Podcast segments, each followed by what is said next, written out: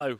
Welcome to the Honest Wargamer Monday Night Show, the competitive Age of Sigmar podcast, featuring me, one of your four hosts, Roberto Simeone. I'm joined by Mr. Nathan Spiderfanger the Best Prescott. Hello, Nathan. Hello, hello, hello, doing? hello. How are you doing? Dan, I don't have a clue why I'm here. I'm supervised. Where am I? Who is this?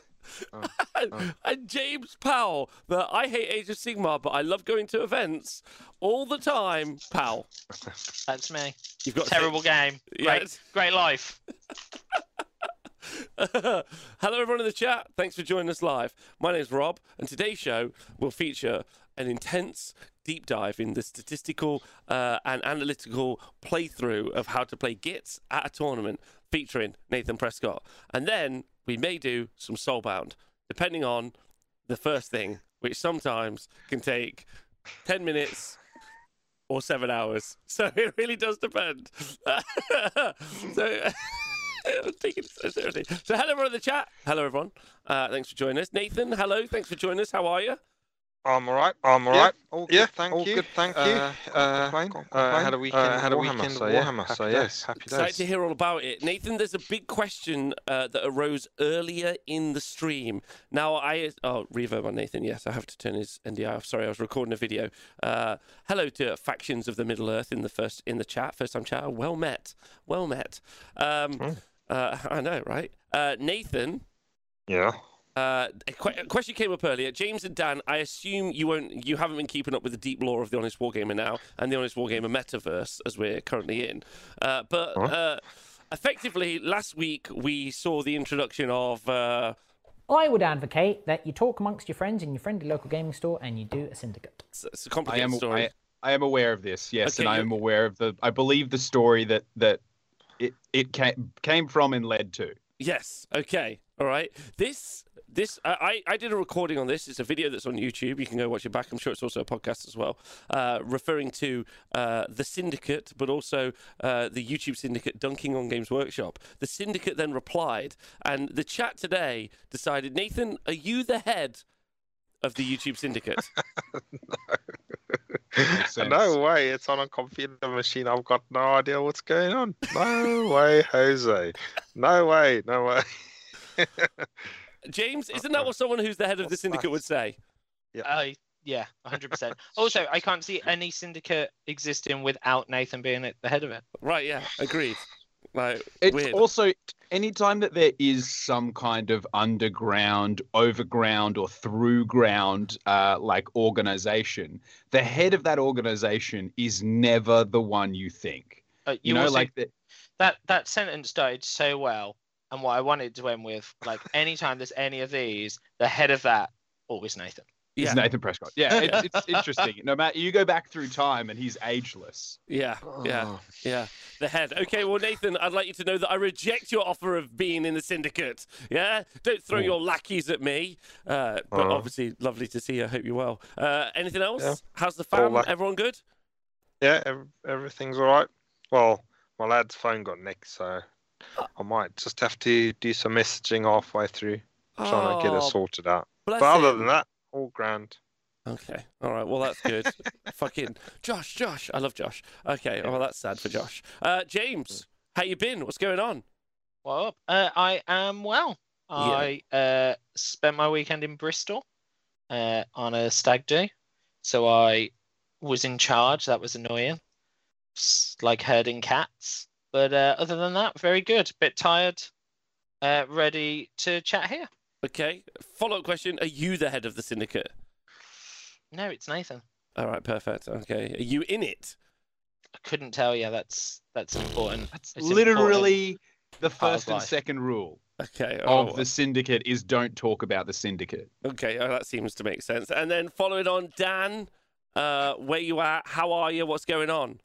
And how can you know the rules of the syndicate? uh, I, I'm, you know how like everybody, every syndicate needs uh, like a plucky either journalist or like fired beat cop. You know, like I like someone who's like, you've just gone too far and like you've you've asked too many questions and now you're out. I'm that. So I'm I give the syndicate uh, relevancy by trying to bust it wide open. Oh wow. Okay, lots going on. Uh, lots going Can on. Can you stop talking about the syndicate on No, live I'm allowed streams? to. I'm allowed to talk about the syndicate because I'm not in the syndicate. I'm just aware of the syndicate's rules by Uh, dint of me trying to bring you're you trying all to down. bring it down. Oh, okay. Yeah. Sounds like uh, a very complex cover story. Yeah, yeah, yeah, yeah. The deep state double agent Dan. Double agent Dan. Yeah, state. classic. Yep. Classic. Uh, now, hello everyone in the chat. Hello to Ratadron, Dom Melson, Fasanti. Thanks for subscribing. Chris Seaton, thank you for subscribing. Pokey John, what's going on, everyone? Uh, Dan is definitely an undercover cop trying to get closer to the inner circle of the syndicate. I agree. Uh, yeah. that makes loads I'm, sense. I'm, I'm, except I'm not. I- I've got. I've realized that undercover cops like it doesn't work like that. So I'm going over cover.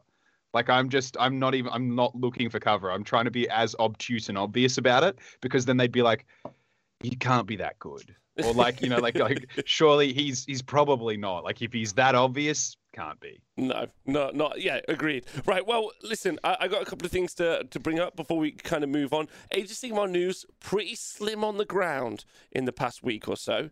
Pretty slim on the ground, uh, truth be told. Although there's some kind of Idneth news that I wanted to discuss with you, all- all three of you, before we go forward, because it hasn't. Well, uh, there's been little to no news actually. We haven't heard of any battle terms coming up. Obviously, apart from the ones that they've kind of road mapped, uh, but we haven't had any kind of like advanced stuff. So we can kind of skip through that a little bit. But something really fun came up today. Uh, one of the uh, event results from over in America, uh, they had an Idoneth Deepkin army play through and go and get a four-one. Which was pretty cool. It was like there was a lot of cities lists that were doing really well. I think Ziggy and Rob have already finished the stats for this week, so a kind of like sneak preview uh, is that Cities of Sigmar are currently sat on a 65% win rate for January and February, which is pretty high. Uh, it's a lot of lot of That's fulminate. Yeah, a lot of fulminators featuring in those lists, obviously. Uh, which is, and any half decent player could beat fulminators, but obviously we can't because we're not half The, decent the players. city current all cities of Sigmar are currently awash with Stormcast. a, a wash. Yeah, yeah. it's it's Stormcast feat cities because they still have sub faction abilities where Stormcast don't. Yeah, exactly. Uh, thank you to A Arm Slapper for subscribing. It's very lovely of you, uh, of you to subscribe. Uh, I guess. Okay, I have a question. Like, is that like as in eight arms, as in you've got eight arms and you slap people, or you have eight arms and you're a slapper, as in like the slang term to call someone a slapper? Like, I, I don't understand it. I need definition there Uh, because the visual of someone with eight arms just like walking up to people and slapping them relentlessly, like some kind of angry Goro from Mortal Kombat or Doctor Octopus, makes me super happy. Yeah, yeah.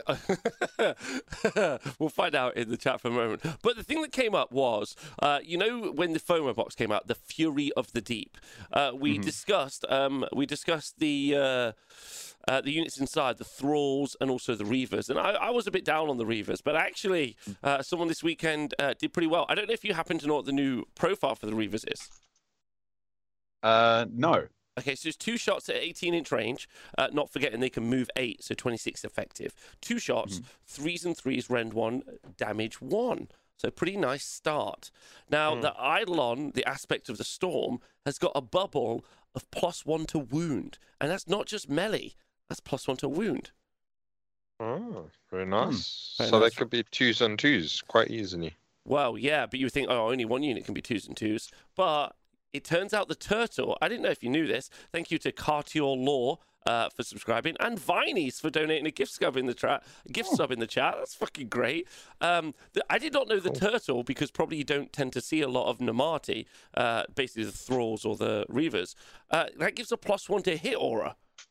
Oh, it does. What? Oh wow. Yeah.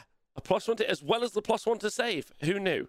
Right? But, right. I guess you never really needed it because it used to be just eels, and at that point you were like, I I just roll dice and re-roll fails until you're gone. So pluses to hit don't matter to me. Yeah, yeah, exactly. So thank, uh, thanks, Vinies, by the way, for the sub, and also brand new uh, subscriber Cartier Law. So that means that this uh, person was running. Uh, I think it was. I think it was uh, John Anderson. It was John Anderson. That's who it was. Yeah. Um, uh, he was running him in Fuethán, so he had two units of, sorry, three units of twenty Reavers, right?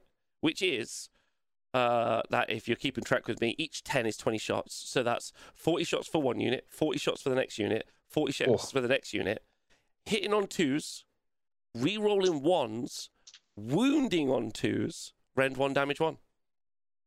Wow. Pretty good. Pretty good. And I kind of Yeah. came up today and I was like, because we've obviously got the new uh, Idoneth Deepkin book coming up, and I was like, hmm, I do wonder. I do wonder if it's going to be a shooting book like the DOK book, and like seeing that as like the first kind of like iteration of a list that's so strong. I was genuinely like, wow, that is a lot of shooting, 120 shots in a turn. hmm So uh, Yeah. yeah, That is, yeah, yeah, yeah, mega.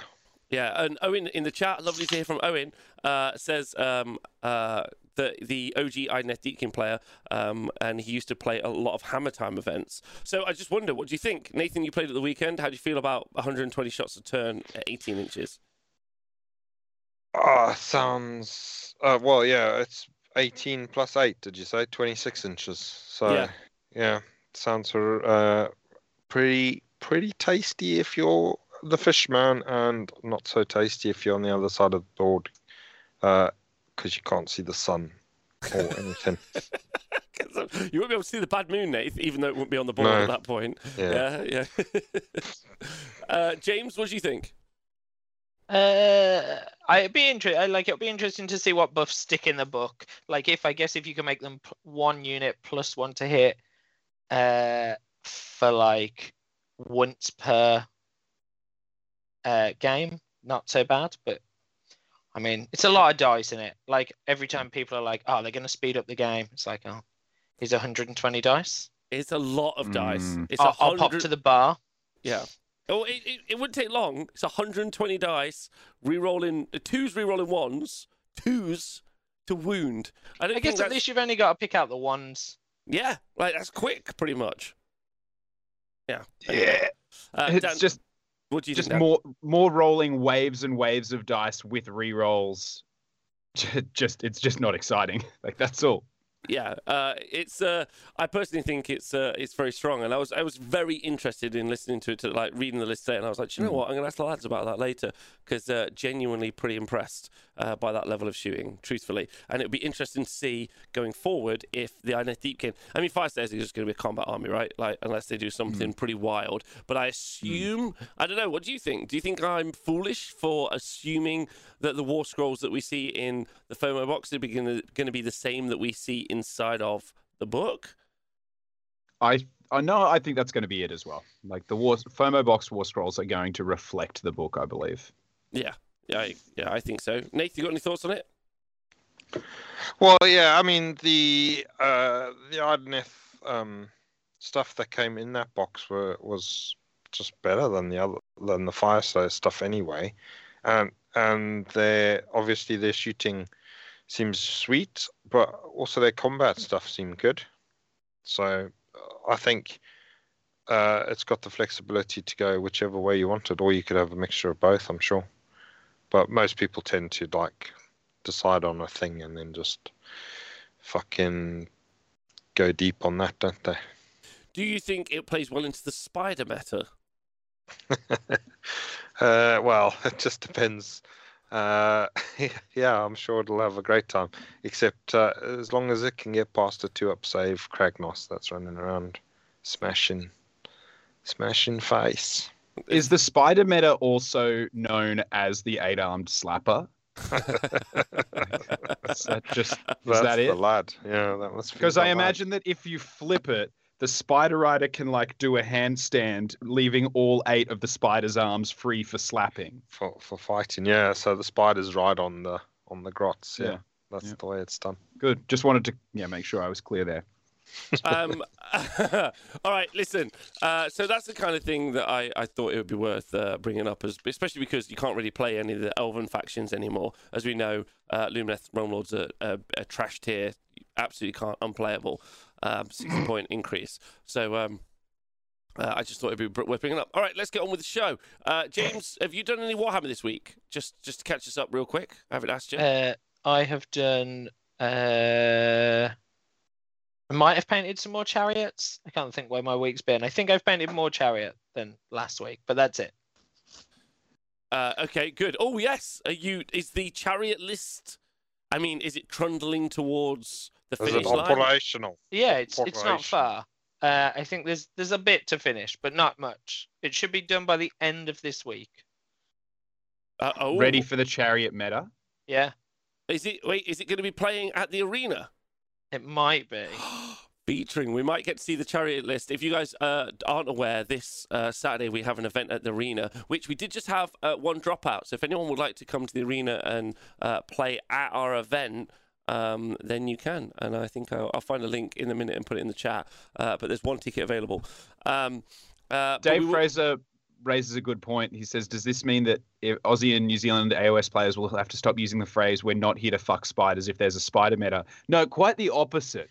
Uh, it will mean that if there is a spider meta, we have to use that to be like, "We are here to fuck spiders." Yeah. or uh, uh, to get fucked by spiders, which I think would be a nice turnaround. You know, they've been copying the the long end of the stick for quite a while. Literally, when you hit a spider, you want a long stick. So uh, I, I think that that's it'd be a nice change of pace.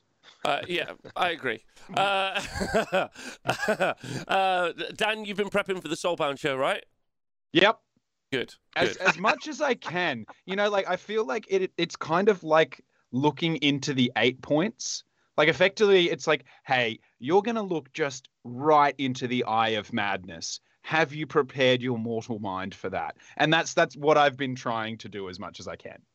Uh, yeah. Well, Mm. so there's a thing in the chat. Factions of Middle Earth uh, has said, question, completely different system. Talking about Middle Earth, James. I know you're a stan, um, uh, but uh, but in Middle Earth, Soulblight Grave Lords, not Soulblight Grave Lords. Sorry, sorry. Uh, whatever the uh, Strategy SPG battle game. for. Thank you. Uh, we have a 33% shooting limit, so a maximum of a third of your army may carry ranged weapons.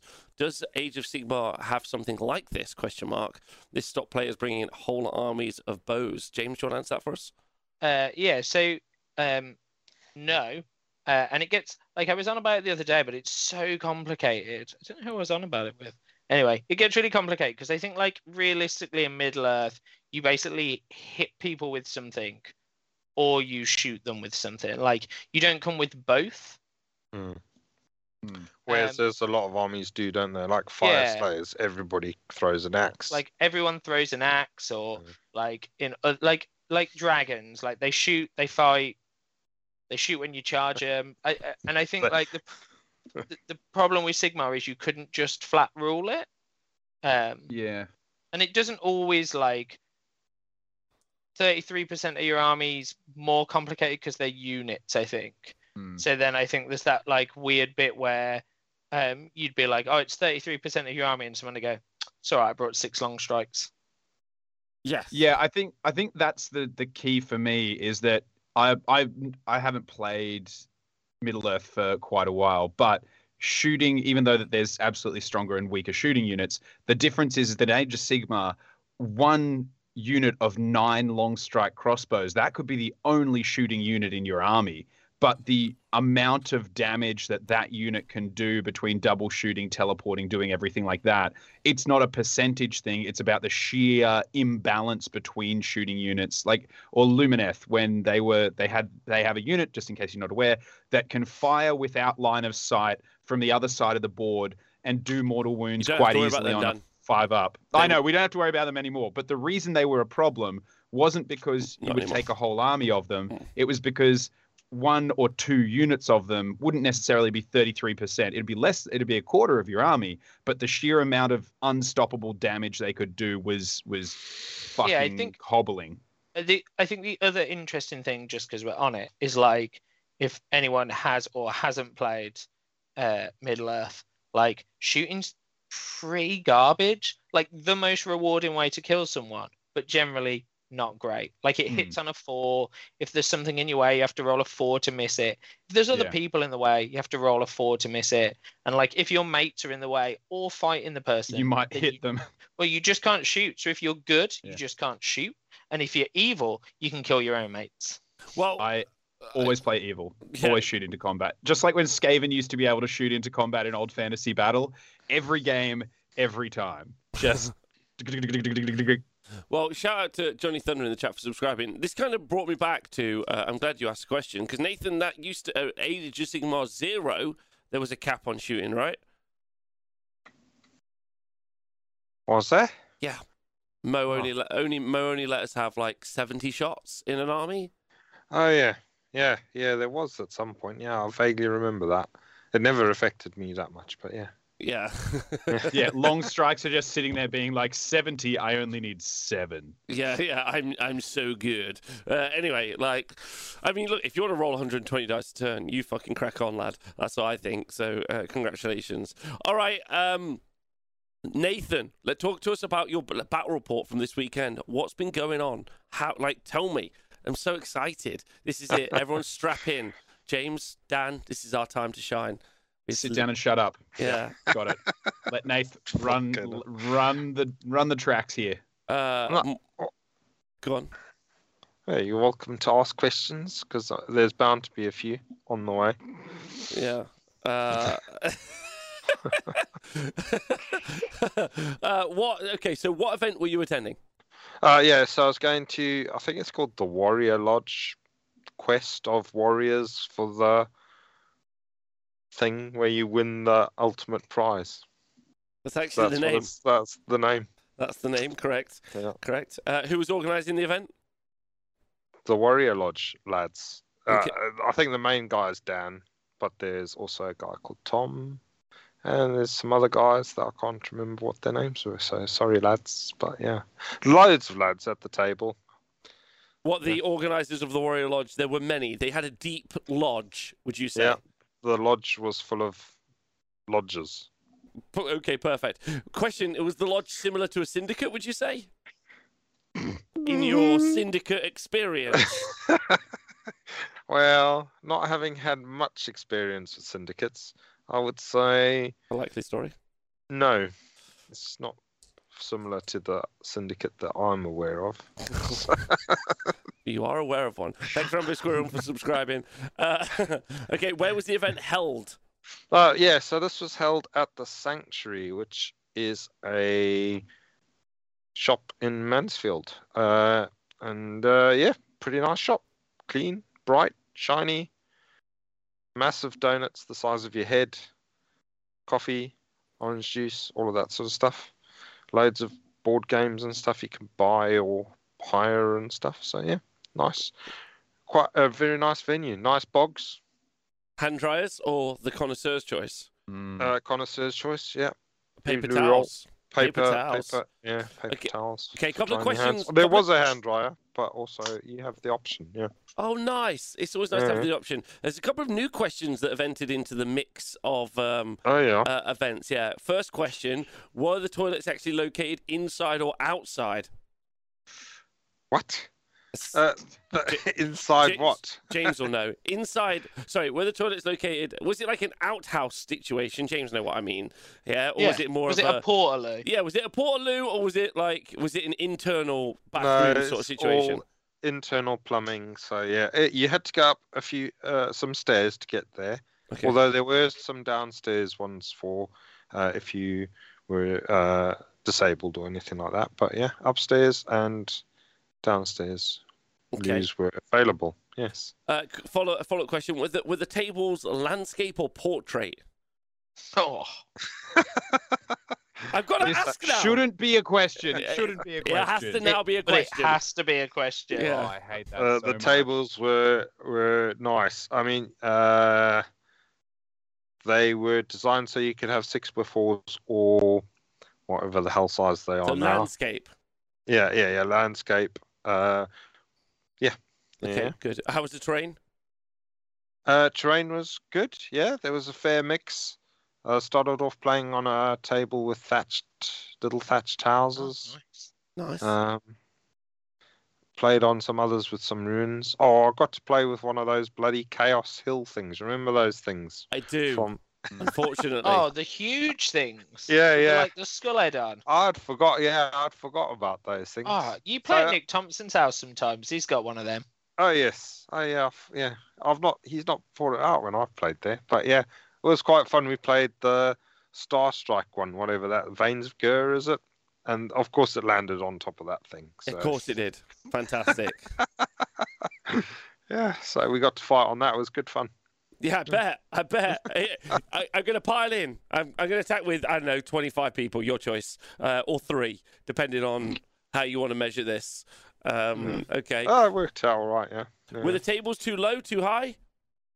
Um, I'm not bothered too much by height of things, but uh, I guess they were lower than the ones at the venue at the arena of light. Yeah, uh, a sort of standard table height sort of size. Yeah, well, actually, so... the the ones in the TSN arena are actually standard table height. So, isn't mean, every table standard table height? Doesn't Nathan mean like dining table height? Yeah. Oh, yeah, dining table height. No, Dan, because the kitchen kitchen counters a specific height. That's a good point. Yeah. Um, yeah. Okay, yeah. but what what if it was a house of short people? Standard height for them is going to be shorter. I don't think they build houses like that. I don't think they. I, am not a builder, but Fish is and Nathan is, so maybe they could help us. But I don't think they look at a house and think, "I reckon short folk will live here." yeah, I, okay, had to, but... I had to reorganize my house to fit me in. Basically, it's like the, if I just lower everything by two inches. My my grandmother, with the fantastic Australian grandmotherly name of Rhonda, Nice. i can only assume now that I'm saying this out loud. This is where my love of of uh, the the doughy, powerful, shorter races comes from, because she is like I have to get down on my knees to hug her. Like just the shortest human being you've ever met.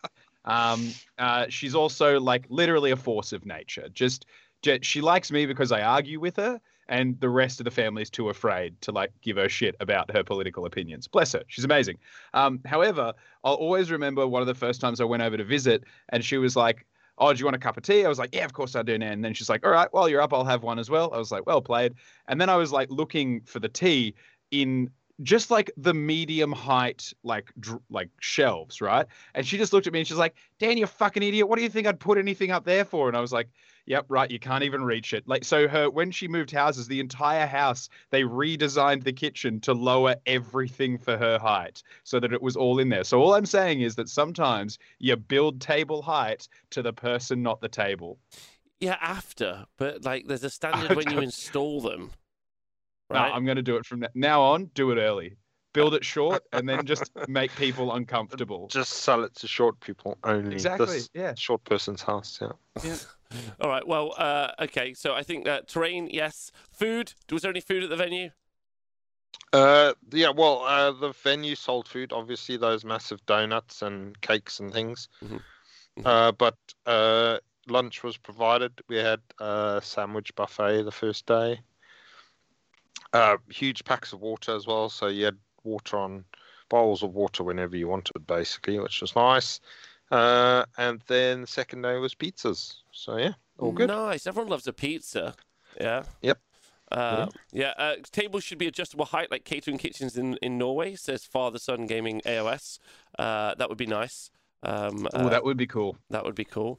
Um, that would be really nice. Uh, I think, yeah, Bobbin in the chat, who I think is six foot eight or nine, uh, and James probably would have very different issues at table heights, but that's mm. fine. Okay, Nathan, what list did you take? Was this was this the first run out oh, of the Spider Fang? Come I did. On, I did. On, come, on. on. Was it? Come on. Spider. No, spiders. I told you already from the last week. You fucking short memoried bunch of bastards. Yeah. I never finished my spiders, did I? So, so what no. did you take? What do you mean? You've been painting them for like two years. Yeah. Well, I've also painted squigs and gargants and stuff as well in that time. Yeah. Oh, shout out to Tabletop Minions in the chat. My gaming table I built might be kind of high. No problem. I'm sure you and the rest of the syndicate Tabletop Minions can solve this problem. Uh, Nathan, is Tabletop Minions in your syndicate? Yes or no? No comment. No comment. No comment. Okay. Interesting. Uh, so we remind everyone in the chat, like Tabletop Minions, thanks for being a first time chatter, who didn't know what army you were taking to the tournament. What army did you take specifically? Well, I'll point out if he was in the syndicate, he would probably know if I was in the syndicate too. So there you go you can syndicate uh, did... members are unaware of who else is in the syndicate and what armies they play. yeah. Uh, right. Uh, so I had a my general was a loon boss on a pair of Mangler Squigs, as you do, uh, and he had the arcane tome so that he could uh, cast the spell Squig Lure, um, and also he could then take a Moon Clan Wizard trait, Mhm. which uh, he did, and the trait he took was called Dodgy Character. Uh, and the dodgy character means every time you target him, you have to re-roll your successful hits. Oh, Oh, so okay. sorry. This is a this is a trait usually intended for a wizard, not for- known to be riding a death beast into combat. That's right. So yeah. Broken. Th- Broken. Everything is a wizard now. In Age of Sigmar, if you're not Yes. aware, in the core book, you can take an arcane tome. And looking at all the event results, as I do every Monday, I've seen that arcane tome on everything. It's mainly on Frostheart Phoenixes. Often on Frostheart Phoenixes. Um, it really hasn't helped bring Khorne, the 28% win rate army, up, but it has come up to a 31% win rate army. So, uh, but you do now get Khorne wizards. Sometimes you You can also get yeah, you I've can also seen get quite a few dwarf rune. wizards, Yeah, which I've seen a upsets few me. Rune lords them as so well. many that rune lord is like a keyword bonanza he's like i'm the general so i make these Irondrakes battle line yeah i'm also a wizard so now i get a spell lore if i'm a wizard in Hallowheart i get Hallowheart i get two spells right amazing right and then i'm also a priest with curse every time like there's so much value packed into just the meme where someone just tapping the top of a rune lord they're like Yeah. this baby can fit so many slides full up. keywords. He's full up all the way. Yeah. Well It's-. And and the best part is he'd be slapping it on the roof and be like, "This baby can fit so many keywords." And beside him, he's like selling it to a grot. That's just like, "I'm not even sure what you are." uh, what else have i seen be wizards everything mega bosses and Maw Crusher wizards uh, Oh, my favorite was a steam tank, oh yeah like a steam tank commander. So I just I love the idea of the dude just like reclining in his little seat, being like, "Open the port," like opens a window, like shoots a fireball out the window of his tank. It's like, "Sir, should we maybe use the gigantic cannon that we strapped to the tank?" He's like, "No, no, no! I came here to cast spells." Yeah, let's tie a big wand to the front of me. Tank. Yeah. Uh, there's some. Uh, uh, all right, so I'm sorry, we just were. imagining that entire wand to the front of the tank, like as a visual, how you turn things into a wizard is amazing for me now. what, what, like, because in the book it's an arcane tome, right? Yeah. Yeah. So like, and WYSIWYG, now not to be a bit of a narrative gamer, but if you don't have an actual arcane tome on your miniature, should you be allowed to be a wizard? Question mark. Obvious answer is sure, but I'm for the point I'm of being follow- pedantic, Let me follow your pedantic question with another pedantic question. yeah. If a model couldn't read, or like for instance, I'm just gonna throw it out there. If you're one of the fucking knight draconis guys flying on the back of a dragon, meanwhile he's like busting out a book, being like, "Excuse me, Valfavax, can you please just like, I need you to cruise. I need you to cruise. This is very hard to do on the back." And then like flipping through the pages on a book, being like, "Fuck, where was it? Where was it? Where was it? Aha, there it is." Like I'm just, I think that there should be a little bit more like thought put into that. Arcane crown, maybe. Everyone can wear a hat. Yeah. I wish And it be was. like mate. Oh, old Azhag used to be. Everyone. Go on. What did you say, James? Can everyone wear a hat? That's what I was going to say. Why can't it be the old arcane hat? It wasn't called that. What was it? What was it called? Wizarding hat. Wizard, Wizarding, wizarding hat. hat. Yeah. I would Yeah. prefer if it was a hat. It makes more sense as a hat. I'm not really sure mm-hmm. how you be- one becomes a wizard, but I feel I'll got. just point out Yeah. also that I'm not a bandwagoner because I always used to use the wizarding hat in 8th edition on my loon boss. Nathan, Nathan terrified of being accused of being a, a, a, a bandwagoner with his 28% win rate gits that he's been painting for six years. Someone's my loon so- bosses have always had wizarding hats. Someone just tuning into the show to see Nathan Brace. Nathan still here. What's he doing? Still painting gits four and a half years later. Yeah, okay. I think you're safe, Nathan. I think No, you're safe. I'm safe. just glad that they can access the wizarding hat. Um, yeah. Okay. great. So you had a Loon Boss on Mangler Squig that had the wizarding hat. Yeah, mainly so he could be a dodgy character. Yeah. But also, casting Squig Lure is quite good. So there we go. Uh, Squig Lure is run and charge for Squigs. Uh, if you got the Squig keyword. Uh, Nice. There you go. Uh, so other characters I had was a fungoid cave shaman, uh, and he was able to cast the Hand of Gork. Mhm. And then I also had a madcap Mommet uh, wielding madcap shaman. So uh, obviously the Moonface Mommet, so the little doll that you show to people, uh, much as you do. Only when I show my doll to people, they start taking their clothes off. So it's great. Weirdos, but there you go. When I show my doll to people, they call the police. they call the police. uh, Uh, God, it's like, like I actually enjoy it, and it concerns me. hello, chat. Hello, chat. Uh, anyway, they call security. That's true, Mum Dare. Mum Dare, they call security on you, but that's because you're naked when you're at an event. Why did you think you could go to Las Vegas and be like, yeah, I reckon the, the Las Vegas security who've dealt with all manner of mad shit for over 70 years would be like, a, ma- a giant six foot four man in gold Speedos. No problem. Absolutely fine. Thumb.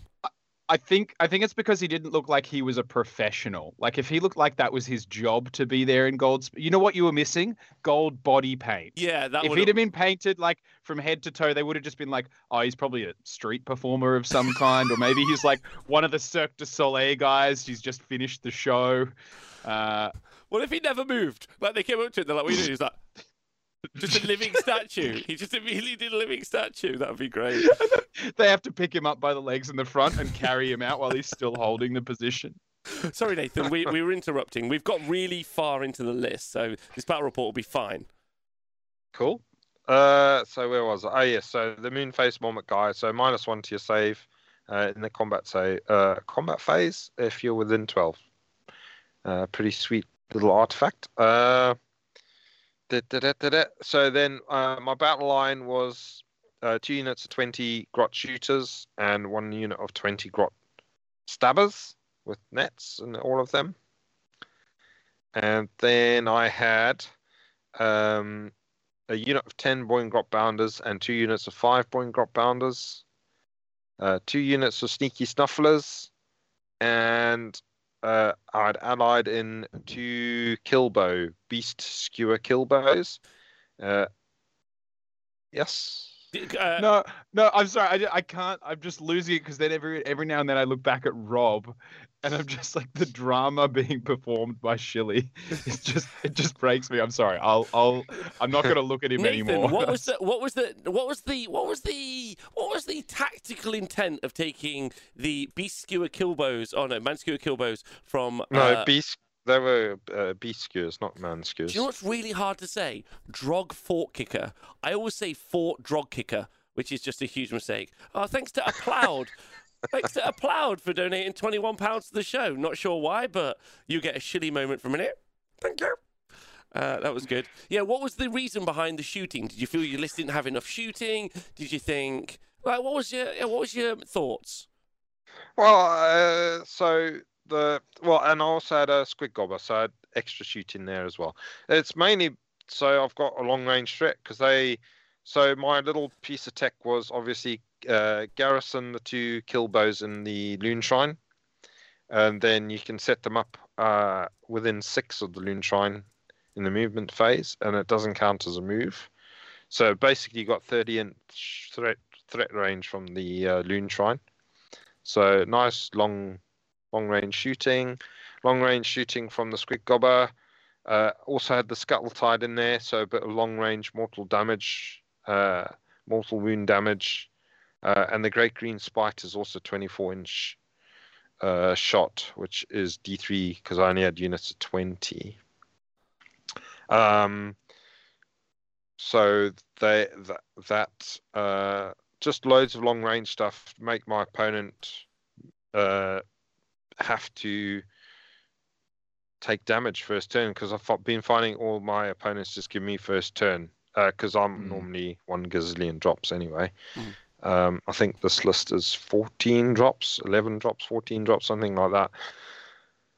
Um, so, so you wanted something to like be like, if if I'm given first turn, I can put yeah, some if I'm pressure given on. and- first yeah. turn, I've got some, I've got some proper threat here. So then people Mm. are going to be taking first turn against me quite often. Uh, also it just makes your opponent play completely differently. Mm. Uh, and also, it means that uh, they might come forward, but they're concentrating their long range stuff on your long range stuff. So it means that now I can counter charge with all my squigs, which are uh, really choppy actually in a fight. But it's just they never get anywhere because they just get taken off before they get there. So yeah. Okay. uh, So- did you have a way Like- of, of avoiding them getting taken off this? t- What normally takes the squigs off before they get there? well, yeah, well, like uh, shooting and stuff like that. So normally, I, so I'm hoping their shooting is going to concentrate on my shooting, and then that leaves my squigs free to get into theirs uh, if priority rolls go my way, etc. yeah, like two wizards just like just doing fireballs at each other, and that allows all the soldiers to just fight. Basically, is what you were thinking. Yeah, yeah, yeah. Okay. Sneak underneath and stab each other in the, Yeah, that makes soft, sense. soft bits. Yeah, Yeah, yeah, Oh, So- So uh, I, I guess like uh, to to ask the question, how did the gobber perform? Because it's a beautiful model, and I just it it in my head it should absolutely demolish whatever it looks like because it's such a spectacular model. But I don't know that it ever does, or that's never No. been my experience. No, so it's it's all right at um, if a character is sort of isolated. So if a character's got lookout sir, then that's quite hard uh, to get hold of. But if it's like a small wizard that's uh, just wandered off on his own, or you're leaving leaving it on the back objective while you push your army forward, then it, yeah, you can give it plus one a hit and and go for it because it's uh, six shots, fours, threes, no rend, but D3 damage, Okay. and it's 30 inches, and and it moves four, so 34 inches. So a lot of um, those kind of unarmored support characters, it Yeah, doesn't need to hit a lot to yeah. Yeah, and it doesn't need line of sight as well, so it's it's the the kit equivalent of sentinels, sort of. Of course. But yeah, yeah. yeah. but uh, you know, and also, but lightly lightly armored stuff because it get naturally gets plus one to hit against units of ten or more. So like lightly armored screens or um, bowmen or stuff like that, Mhm. like it would be quite good against. Except like, uh, say sentinels obviously minus one to hit because they're uh, they're very bright and shiny, Mm. and then they can buff their armor saves quite quickly. So yeah, Yeah. not so great against them, but yeah, a sport, especially- a Sportec crawler, fantastic, Fanta- fantastic, Owen. But I guess now we're seeing like a, a rise in the amount of cities lists, mainly because they can fit fulminators and dra- dragons in there. We're seeing like numbers of uh, crossbowmen and Freeguild handgunners and things like that. So I would say potentially having something that can just consistently chip damage away from those units. That, Yeah. That's not a bad thing. yeah, yeah. It's quite good for uh, you know when people leave ten dudes on an objective, Mm. and then uh, you can put a few shots into it. You might take off three or four, and then hand Hand of Gork something over and try and get them to charge and nick an objective. E- Even if you hand Hand of Gork the uh, squig gobba over, shoot shoot them in the face and then charge it in. and Run at them. Can I just say what an amazing set of hopes? You'd be like, well, I mean, in some situations you could fire it, maybe even kill a couple of dudes. Then You can teleport it, and then you can charge it, and you might win that fight. Like, Yeah. don't aim for the stars, Nathan. Just fucking really, just like three or four dudes. Um, Yeah. Okay. The thing is, it's a monster as well, so um, good for like monstrous takeover. Hmm. Obviously, you give up a point as well at some point when when they decide to kill it, because it it's only got five up, so it's only eight wounds with a five up save. So when they do decide to kill it, it normally dies. Uh, although in my first game on the Sunday, I was playing against a Thunder Lizard list, and he said, and he he asked uh, how many wounds is that? It's five, uh, eight wounds, five up save. He was like, all right, then I'll go for bring it down, and then he did one wound to it. So that was great. That's amazing. That's fantastic. just because the, the the the the thing is that was not because he didn't target it. It was because he hadn't measured any of his ranges. then he found out so that you only hit- one thing was in range to do damage to it. That's Sounds like That's a a like- genius. yeah, yeah. I'm gonna do this one. Do you wanna do you wanna check you can? No, no, it's like Yu-Gi-Oh! You gotta believe in the heart of the cards. Like that was effectively his answer to like, Well- do you want to plan this tactically? That's yeah, amazing. well, I, th- I think actually he was hoping to get that prayer. Or not, it's not a proper prayer, but that thing where you can run and shoot, and he failed to get Hmm. that thing. So yeah, and also his magic didn't kick off as much as it could have, should have, would have. Could have, or maybe would So- have. All right, yeah. so talk us through your Doesn't matter. He still pummeled me into the dirt, and uh, yeah, he killed it eventually, and everything else in my army. So yeah. Tell us about your games, baby. Who do you play game one, day one? Cool, cool, cool. So uh, day one, game one, uh, played against Joe Jackson. So I've played him before in a couple of tournaments. Good guy, good guy. Uh, yeah, yeah, he's great, great lad. Uh, he had uh, Teclis, thirty Sentinels. Shut up! What? At the price they are now? Insane. Yeah, Yeah. uh, Cathalar, who was the general. Um, I love that. It's okay, I, s- I can I just say I love how often you see like Teclis and then just like Jack Steve from the bar, and it's like who's running this army, and they're like Steve is, and you're like, really? really? Teclis is like, I am God, and then this like like weepy lady is like, yes, but I decide who does what. I'm the wizard. Uh, wait, did he have two lots of ten wardens as well, Nathan? yeah, yeah. Uh, Okay. Two tens, or was there a twenty and a ten? There might have been a twenty and a ten, I think. Okay. In this 'Cause that- economy, That's it. Yeah, yeah, yeah.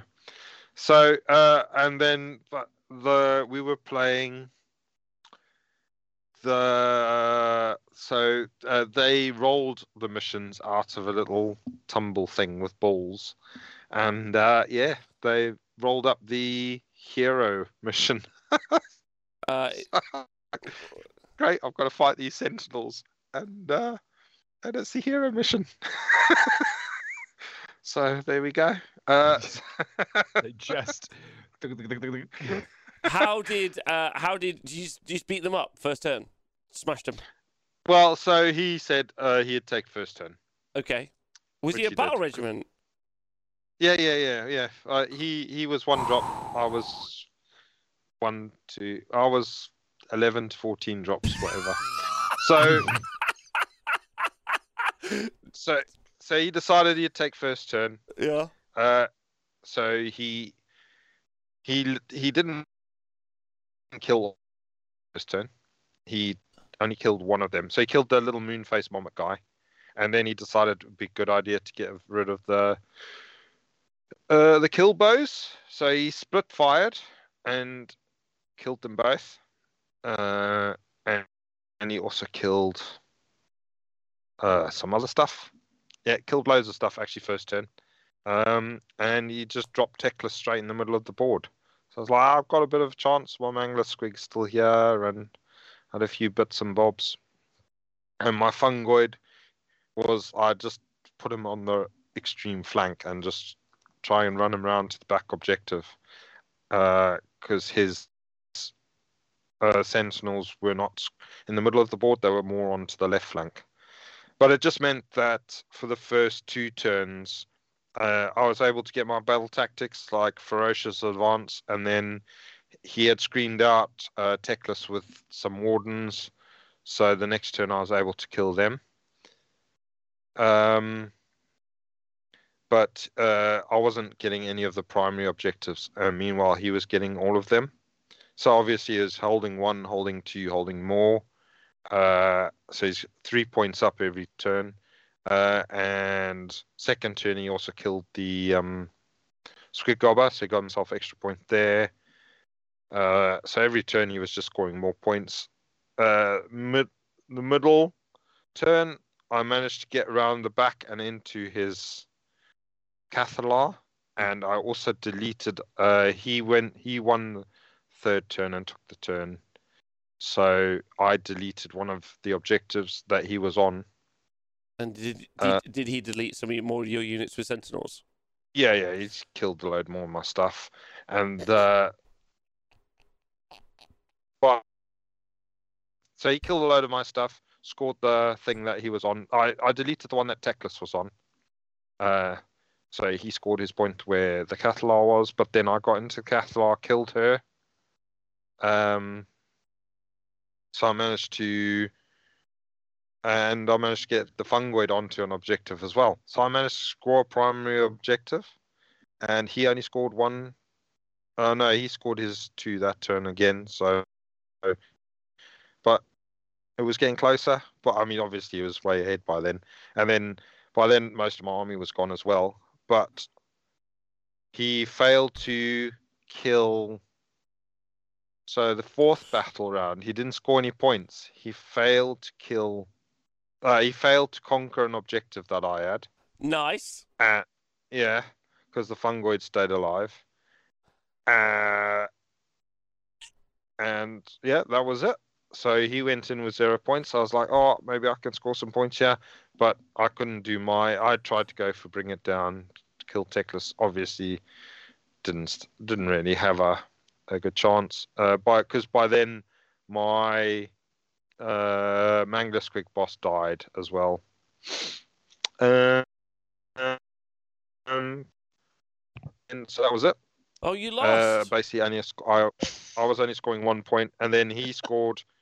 He came over eventually, killed the the um the dude, my fungoid. Uh, scored his points, and my army was all gone. So I I wasn't scoring any more points. So yeah, he beat me twenty points to eight.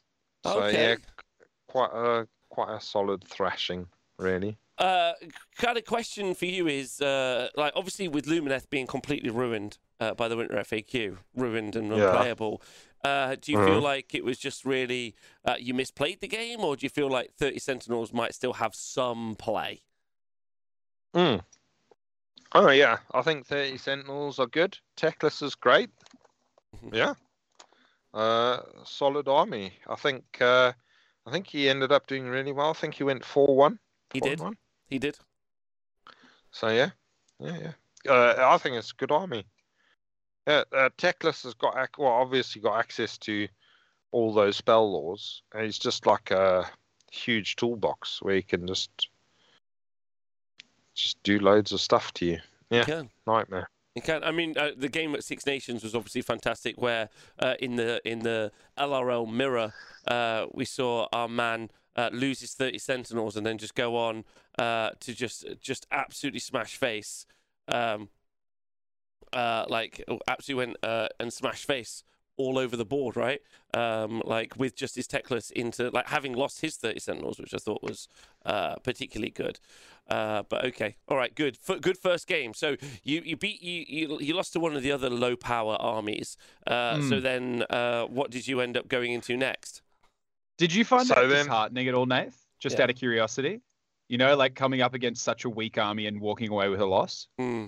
No, no, I was just there for a run around. So I knew, I knew that um, I had to give other people a chance. So I was quite happy that he had Fair. a, a f- a good chance. Yeah, and he gave him the chance. He grabbed it with both hands and ran off, uh, chuckling to himself. So yeah, having Yeah. a good time. Yeah. Uh, What was your second game? So then I got to play um, some Ironjawz. So Bloodtoofs with uh, double Maw Crusher list. And uh, three units of piggies, I think, and three units of Ardboys as well. So That was a nice quick game there. uh, scary game, but fortunately the the wheel of doom gave us the vice. Okay. So Love the his, vice. his stuff was really far away from me. Okay. And so the squig gobber came into its own, just Uh-huh. shot them all down before they could reach your lines. Well, yeah, it it uh, it did quite well at chipping away at units of five Ardboys, uh, making little holes. So it was good. It was good. I yeah did some damage. How many Ardboys did it there? kill? I think it might killed seven over the course of the game. Yeah. in from shooting, and I think it even got into combat at one point. So yeah, having a great time. Okay, How. But many points is, is, a though- squid Yeah, how many points is a squig gobba, Dave? 175, I think. How many? Like that. How many points is five Ardboys? 90, 80. Cool. It almost earned its points then, or just Yeah, about yeah. did. How many points is 10 Sentinels? 170 points, but way too much. Ruined. Yeah, obviously. Hmm. So all I'm saying is like, obviously the Squig Gobba is the better same. because it's Yeah, cheaper. yeah, Yeah. Like it's yeah. Three, three for a squig gobba. gobbers. That's Yeah, three squid parity gobbers. has been achieved. Yeah, three squig gobbas, 30 sentinels, parity. Yeah. They're Same, monsters, innit? duh. They can do monstrous advance. D- Nathan, you probably don't know this. Thanks, Jammy, for pointing this out. Do you know that um, uh, squig launchers in 40k are genuinely so gigafucked that they've been nerfed twice? No, I didn't know that. Mhm. That's amazing. Yeah, yeah. Yeah, I'm Just- glad. I'm glad it's never been that way with squig gobbas. Yeah, okay, good. I mean, yeah, yeah.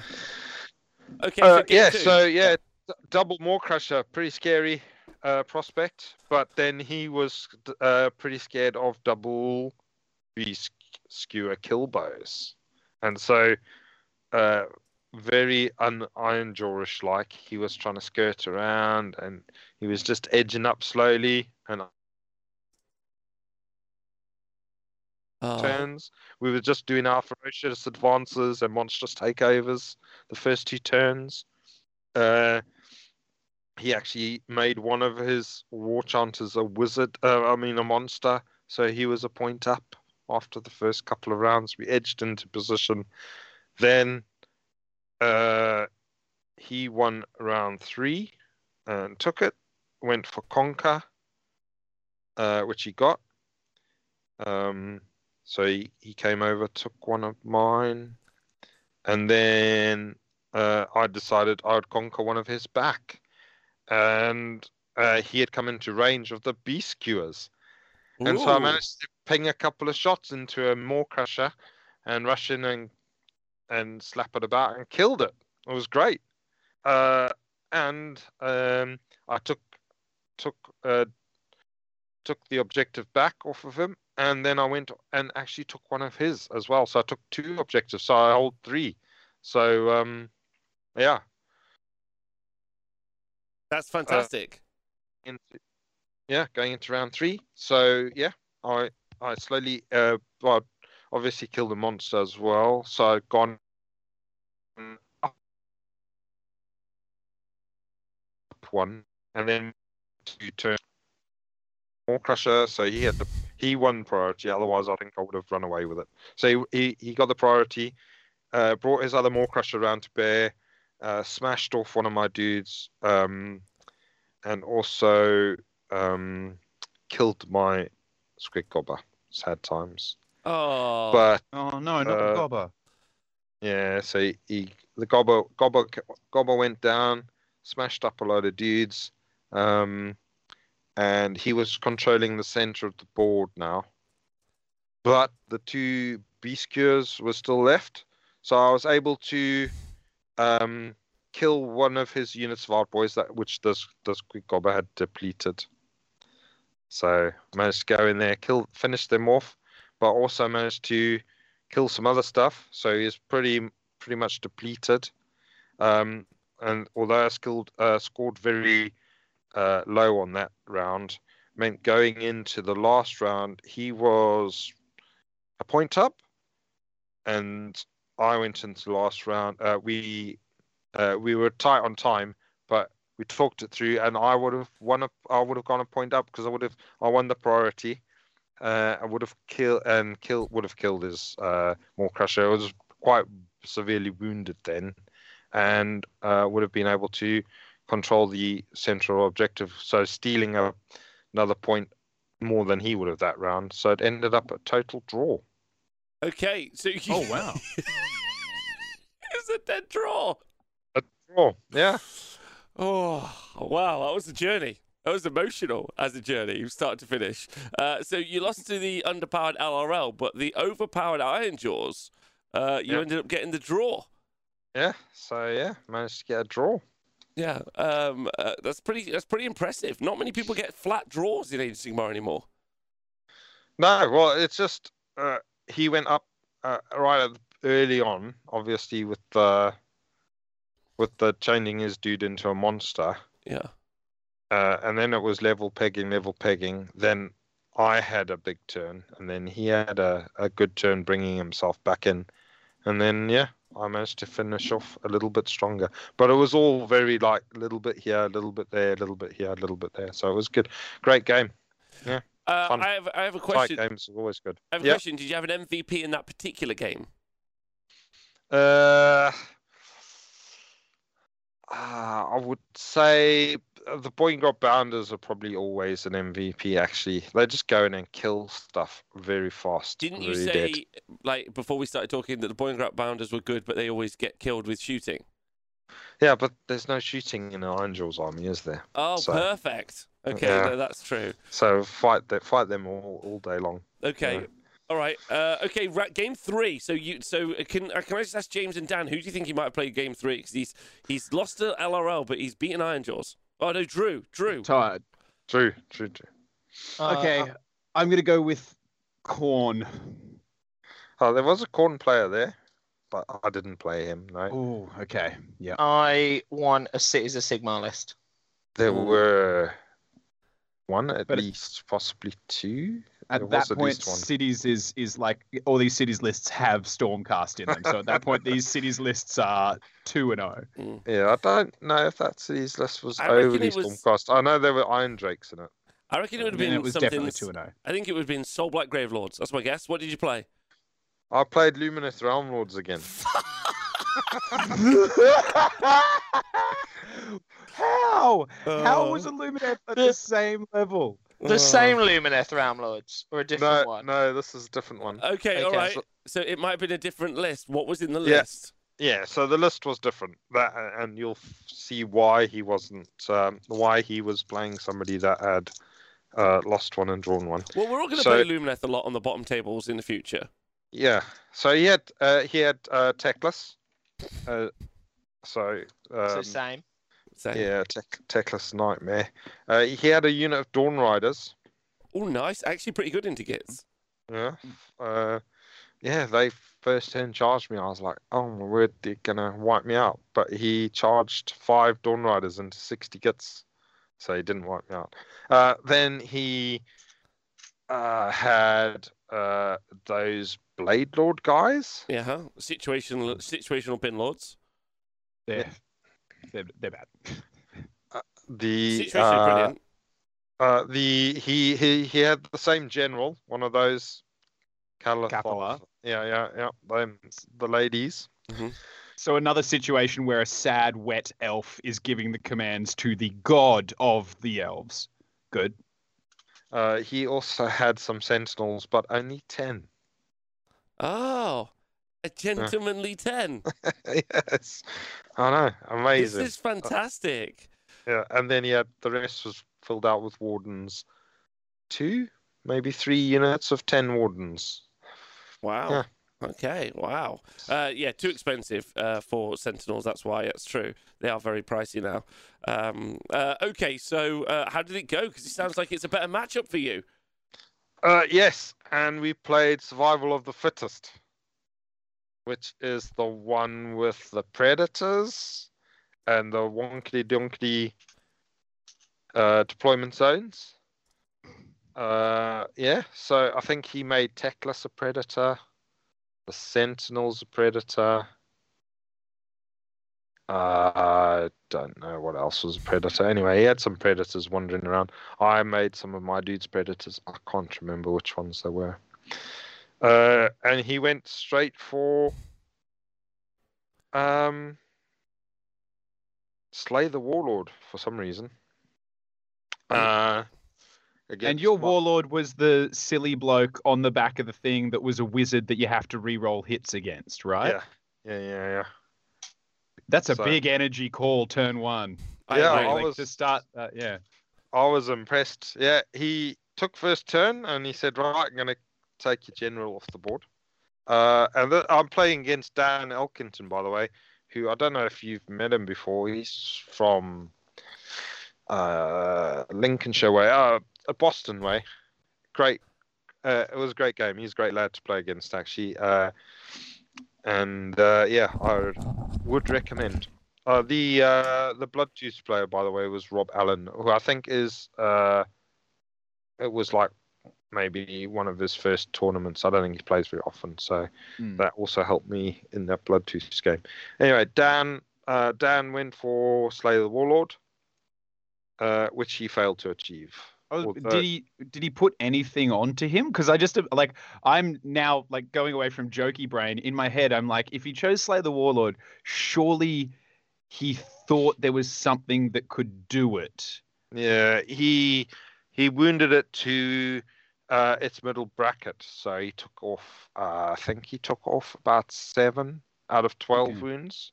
So Mm. I mean that's where it's worst. But it was. Uh, he did say uh, it was probably a bad choice. The the problem with Lumineth armies is most people take ferocious advance first and They don't Mm. seem to be able to do it because they can't run because they're all Mm. in Shining Company Yeah. and uh, yeah, and everybody else doesn't want to run because Mm. they're also They're, what they want to do is sit behind that little screen wall and just fire the massively shitty sentinels that are obviously terrible at everyone. yeah, Okay. but uh, but obviously as well, the uh, the wardens and stuff want to move on to objectives. Mm. He did. He also made a first turn charge with his uh, Dawn Riders, like I said. Mm. But I had I had my three units of grots like layered together. Mm. So the center the center unit had overlapping. Um, so the center unit of stabbers had overlapping archers, Mm. almost touching in front of them. So there was a small gap. So he just charged straight into that center. So he engaged all three units at once with his Dawn Riders, which Hmm. I thought was like, this guy, these things must be horrific. Because I hadn't Yeah. played against Dawn Riders Yeah. like these things. But then there were loads of netters right there as well.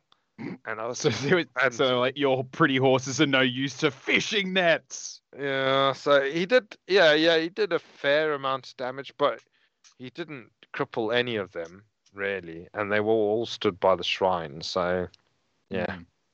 So the the I have a question because obviously putting the arcane tome on your loon boss on Mangler Squigs makes him the most powerful wizard in all the lands. How did he go trying to cast spells going up against Yeah, Teclis? we didn't cast very many spells. okay, yeah, because that's It's because that for me is sometimes is a little win. You know when you've got like one shitty wizard with no buffs, but you Mm. get a spell past Teclis or Nagash. I'm just like, fuck you, fuck you, yes. Like I, Yeah. I that's every turn because every turn they're just like, you don't get to cast your spell. No, you yeah, don't think get to cast. I think spell. actually in turn two I managed to get um uh Great Green Spite off and I think it maxed out at the three damage. So yeah, I think I did uh Right. yeah, I managed to get that spell off and do three mortal wounds, two Teclis with it. So not only did it it get past his unbind, uh because he, he was saving his auto unbind, I think, Mm. for Hannah or yeah. Mm, I think that's what you're saying for, or maybe for the Scuttletide spell, whatever, Mm. whatever it was. He so, so he tried to unbind it, failed to unbind it, and then he had a four up ignore spell ignore where he can bounce D3 mortal wounds back onto me. So he failed that as well, and then I managed to get the maximum. Uh, Amazing. That. So yeah. So anyway, yeah. So first turn he failed his objective. Um, but obviously those Dawn Riders were right in front of me, sort of pinning me back. So I went for broken ranks and killed them with loads of squigs and stuff straight into them. Mhm. But shot Teclis with my beast skewers, managed to blink a few wounds off with one, and then uh, I won the priority, and Teclis was right there in front of me. So unloaded the beast skewers into him. Both went through. For dunk, for dunk. Took loads more wounds, and then uh, he oh he also had Sevireth in his list. Actually, you know that bastard elf fox thing. Yeah. Oh yeah, yeah. Yeah, that was flying around being an absolute bastard. Anyway, so um, That's why I had the grots layered in layers so that he couldn't get to my um shrine. I didn't want that fox going anywhere near it. But then, uh, but I won the priority. Uh, put a couple of big bolts into Teclis. Managed to get the three mortal wounds as well from the grey green spite, whatever it was. Uh, and then uh, charged all of the Boingrots. Uh, oh, I think I got 15 Boingrots into him and killed him with all the mortal wounds. Into Teclis. Yeah. And he had tried to mess up the charges using Sevireth. So Sevireth was really close by. So I just piled into him and killed him. So I killed Teclis and Sevireth in one combat phase. Oh. Perfect. The, the best day of my life. No, it was That's- great. the bo- even the Boingrot Bounders were probably having conversations after that, being like, "Did we just did we just do that? Did that actually just happened for us?" Because Yeah. you know, like you read about it, but it's just so nice when it finally happens. so yeah. So yeah. So obviously a huge chunk of his army, Sevireth and um Teclis going down. Uh so uh, it meant everything of mine was sort of in the middle of the board and he could like uh close the trap.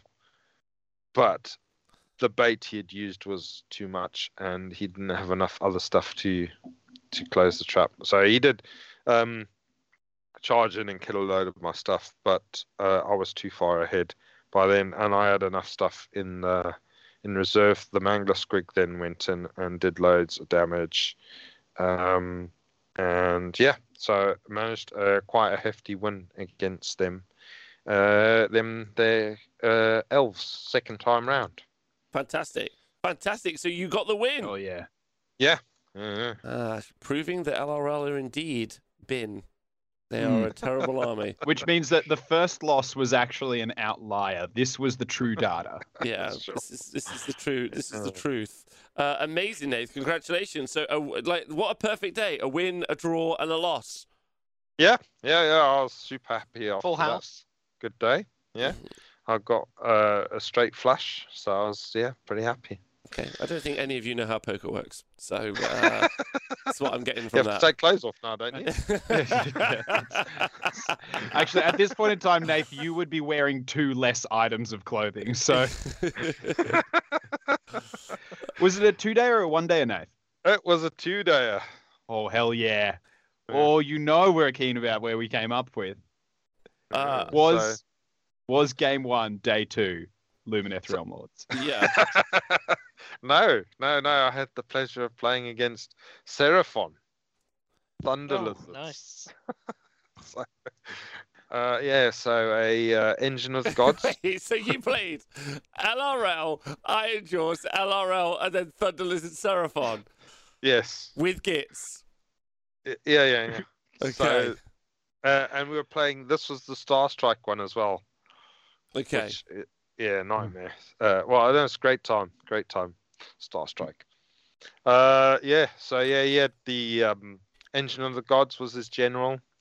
He had a Slan, a little Skink Priest, Bastiladon, couple more Stegadons, and three Salamanders. A two and a one Salamanders, Mm. and ten Skinky Skinks. Oh, and a Life Swarm as well. Okay. Yeah. Okay. Uh, how did you find the? This is the, these guys reduce damage down uh, by one because it's coalesce, right? But you don't. You're Yeah. not bothered because most of your attacks are damage one. Yeah, yeah, not yeah, not really a problem to me. Obviously, the mangler is slightly reduced in efficiency, but yeah, it's Yeah. not not anything. I often Yeah, think not- about that right when writing my gits list. I think "Ah, if I do run into those coalesce, my mangler won't be quite as effective as I had planned. That's The mangler, the mangler was great Mm. when it did fight in this. oh really? So, yeah, Okay. Got you know those D6 Jora bites. It got those through, and it rolled heavy on those. Did it? Absolutely, absolutely mullered his general with my general, Amazing. and then I lost badly. Yeah. Oh. Uh, yeah. So, oh, spoilers. Sorry. Damn it. Uh, yeah. No, he took first turn. Because I had Beastcure kill those, and he killed those. Oh. Um, yeah, shot them out the shrine. Pew pew. And then So yeah, thinking back on it, uh, the tactic that I used of putting them in the shrine against armies like that, where they have to see you to shoot you, my tactic should be to put the shrine further forward, because he's not really threatening the shrine. He's more of a sit back and shoot dude. Yeah. It's actually put my uh, beast skewers behind the shrine, Yes. so so he can't see them. And then when I want to use them, I just garrison the shrine. Again, it's not a move, and then I can shoot from the shrine. Yeah, that's a great idea. You should definitely do that. Mm. Yeah. I should, but I didn't. So there we go. ah, Uh, but this was problem. this was the one where I was telling you about the gobber. He first turn he said, "Oh, I'm going to kill the gobber," and instead he killed the beast skewers, and he put one wound onto the gobber just because he couldn't couldn't actually reach it. And I think that one wound was from magic. So yeah, So this is a cunning lizard. yeah, yeah, yeah, yeah. There's Interesting choices there. Yeah, but I mean, uh, it, it doesn't really matter that much in Veins of Ghur. In this one, I think the battle tactics are well and good, but if you can max out on primaries, especially later on in the game, Mm. then it doesn't matter if anybody scored battle tactics or not, because you're just scoring massive points at the end of the game.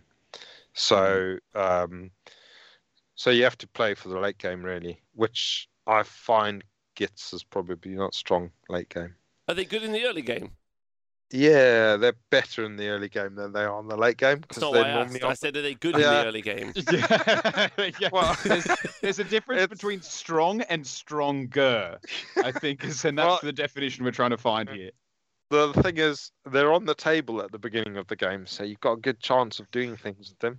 Right, they're not okay, normally makes there sense. at the end of the game, so that's the why they're not so good at that stage of the game. Uh, anyway, so yeah, he uh, yeah killed my so that was uh, a good uh, bit of safety for him. Although he he pushed up very aggressively to do that. Mhm.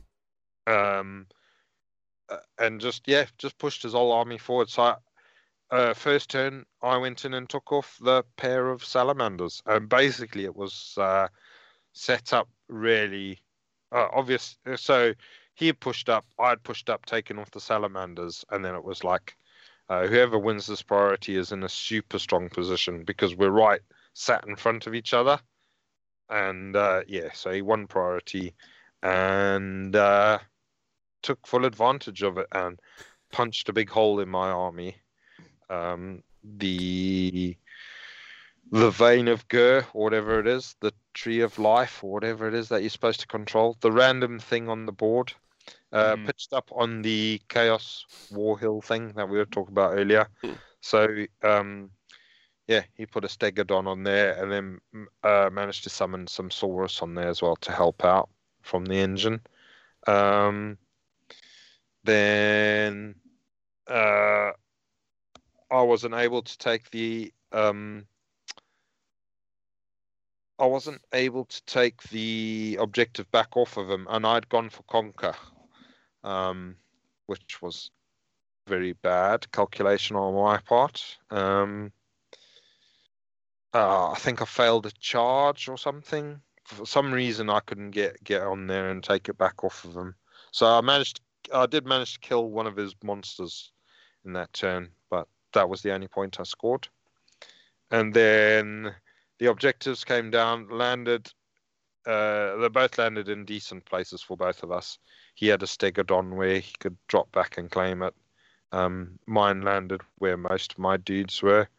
Um, but by then I'd lost a lot of my dudes, and he he had the he had the um, priority again, and just uh, yeah pushed on uh, and killed a load more of my stuff. I think that was the turn. He might have killed my general in that turn as well. No, not the Generalissimo. Yeah, the old uh, dodgy character went down. Uh, Even and- in his wizard hat. Especially in his wizard's hat. I think it's only reroll like a reroll successful hits in combat, or am I wrong, Nath? no, no, it's all success, even shooting. Oh, that's It's really great. good.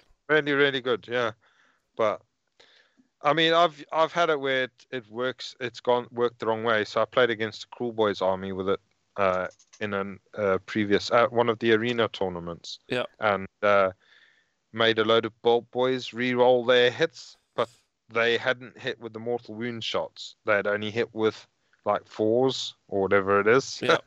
fours and fives, and then re-rolled it, and then they were all mortal wounds, and then Oh. that just killed them. So yeah, Oh. Sometimes it works the wrong way, but yeah, it um, yeah, he he went down pretty uh solid there. I mean, I was lucky where the objectives were because then mine and the central objective were quite close to each other. So round four, I was able to claim mine and the central objective with like bits of summoning and stuff. But by then it was just the scraps of my army that were left. So I scored heavily there, but I hadn't scored before, and he had scored loads before. Hmm. And then last round, I had nothing left on the board, and he had everything. So he was able to max score the full 17 points there. So, uh, yeah, so he gave me a good kicking. It was ended up 51 points to 17. Oh, So a right, a right good Close. That one. That Close. was, So that was yeah, like rugby score really. Uh, that was Jack Jack McQuiggan. Okay, all right. Listen, let's focus. You've had to play LRL twice. Ironjawz and Seraphon. Dan, who you guessing in game five? LRL Uh, Ne- James. for a third time. Third time. Lumineth three. Uh, so you've lost two, Yeah, 1 one, drew one at this point. yeah. Iron Jaws again. Okay, I'm voting for cities. No, well, uh, obviously none of you read my tweets. What a bunch of bastards. So uh, you tweet? Wait, do you tweet? yeah, I do all the time. I'm like a fucking parrot. I'm I busy this away all the while.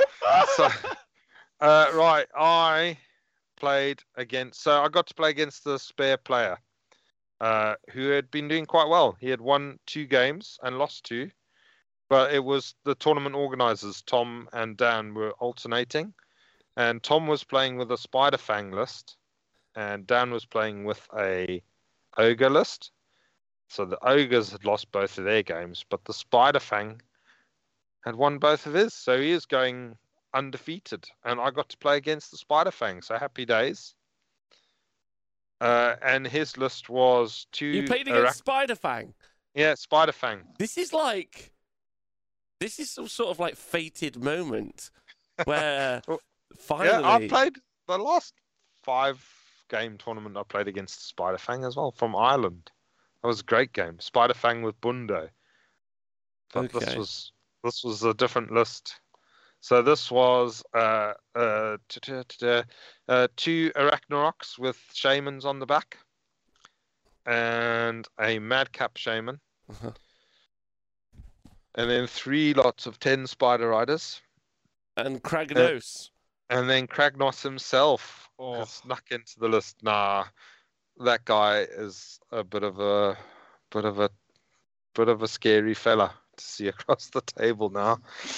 yeah, if you've got a Um, Gits army. Yeah.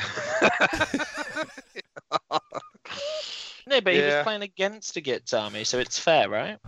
No, this is this is like the equivalent of like the kid who I hits think- puberty at ten, and you're like you're all doing you're all doing rugby. And you're like, oh, get all I the think- all the eleven year olds are in, but one of them's six fucking foot, and he's like, he's eleven, uh, he's eleven. Yeah, you're like, oh, it doesn't seem about right. But okay, carry on. yeah. Well, what they should have done was we should have had Kragnos on one side, and then the Spider Fang should have come onto my side with me. Then it would have been a fair It was- you know what I love is that like I'll be the first person to say I hate it when you've got a spare player and they just take a shitty list that isn't going to be an interesting game. You know, like they're like, oh yeah, we took a crap list. It's dumb because this the game. It's the idea is just to give you a game that I lose. I don't like that. However. Adding Kragnos just to any spare player list is like rocking up and just being like, your opponent's like, yeah, so blah blah blah. Let's talk about this, and then you just rock up with like a shotgun and a wind machine firing, you know, like confetti in the air behind you because you're like, fuck you, here we go, spare player. No wonder he won twice. He had Kragnos at the bottom table list. Amazing. Yeah, well, so he had he had beaten he had played and beaten the two lists that I had played as well. So he had beaten the Lumineth list that I had played and beaten. Uh, so that guy was like, "Gits no way, Jose. I don't want to see those fellas anymore." And then he had also played and beaten the double Maw Crusher list that I'd played. So that guy was also terrified. It gets come the end of the weekend. He was like, "No." PTSD. Uh, it was Okay, so you're telling me that the guy that you drew against and the guy that you beat, this other Spider Fang list, also beat and beat. yeah. Okay, So, I'm going to say nothing about player skill here. We'll just move the fuck on. Yeah, okay. like, okay. All right, okay. So, how do you prepare against uh, a Spider Fang Kragnos kind of. I guess it's a mirror match if, you know, uh, like, you know, 36% Well- of, of your opponent's army is one model Yeah. and not a no, Spider well, Fang yeah. So Kragnos is obviously a little bit scary. We're playing also. We're playing um your favorite one, Feral Foray. Feral Foray, my favorite. Thanks for knowing it's my favorite one. Yeah. Yeah, I know. I've seen that tattoo. And so Mhm. we, uh, yeah, we set up. I'm like, oh, I don't want that bloody Kragnos anywhere near any of my objectives. They'll just disappear. So um, lined up my dudes in front of my objectives, and then he, then he, then he reminded me that Kragnos counts as 30 models. I was like, fuck. he better stay far away from my dudes. Uh, so uh, he did give me first turn. Yes, he did. He was three drops. I was 11, to 14 drops, something like that. Uh, As is tradition. Yeah. And so I thought, well, maybe if I can get a couple of B skewer bow shots into that lad, and then like once he's dead, then I can concentrate on the Arachnaroks. They'll die pretty quick to B skewer bows, and then happy days. Game plan. The money, two. the money I would pay for that Elon Musk thing where you've got electrode in someone's brain, so I could listen to that conversation. The money I would pay where you're staring at us and go, yeah, where you're talking to yourself. I'd pay so much fucking money for that. I'd pay.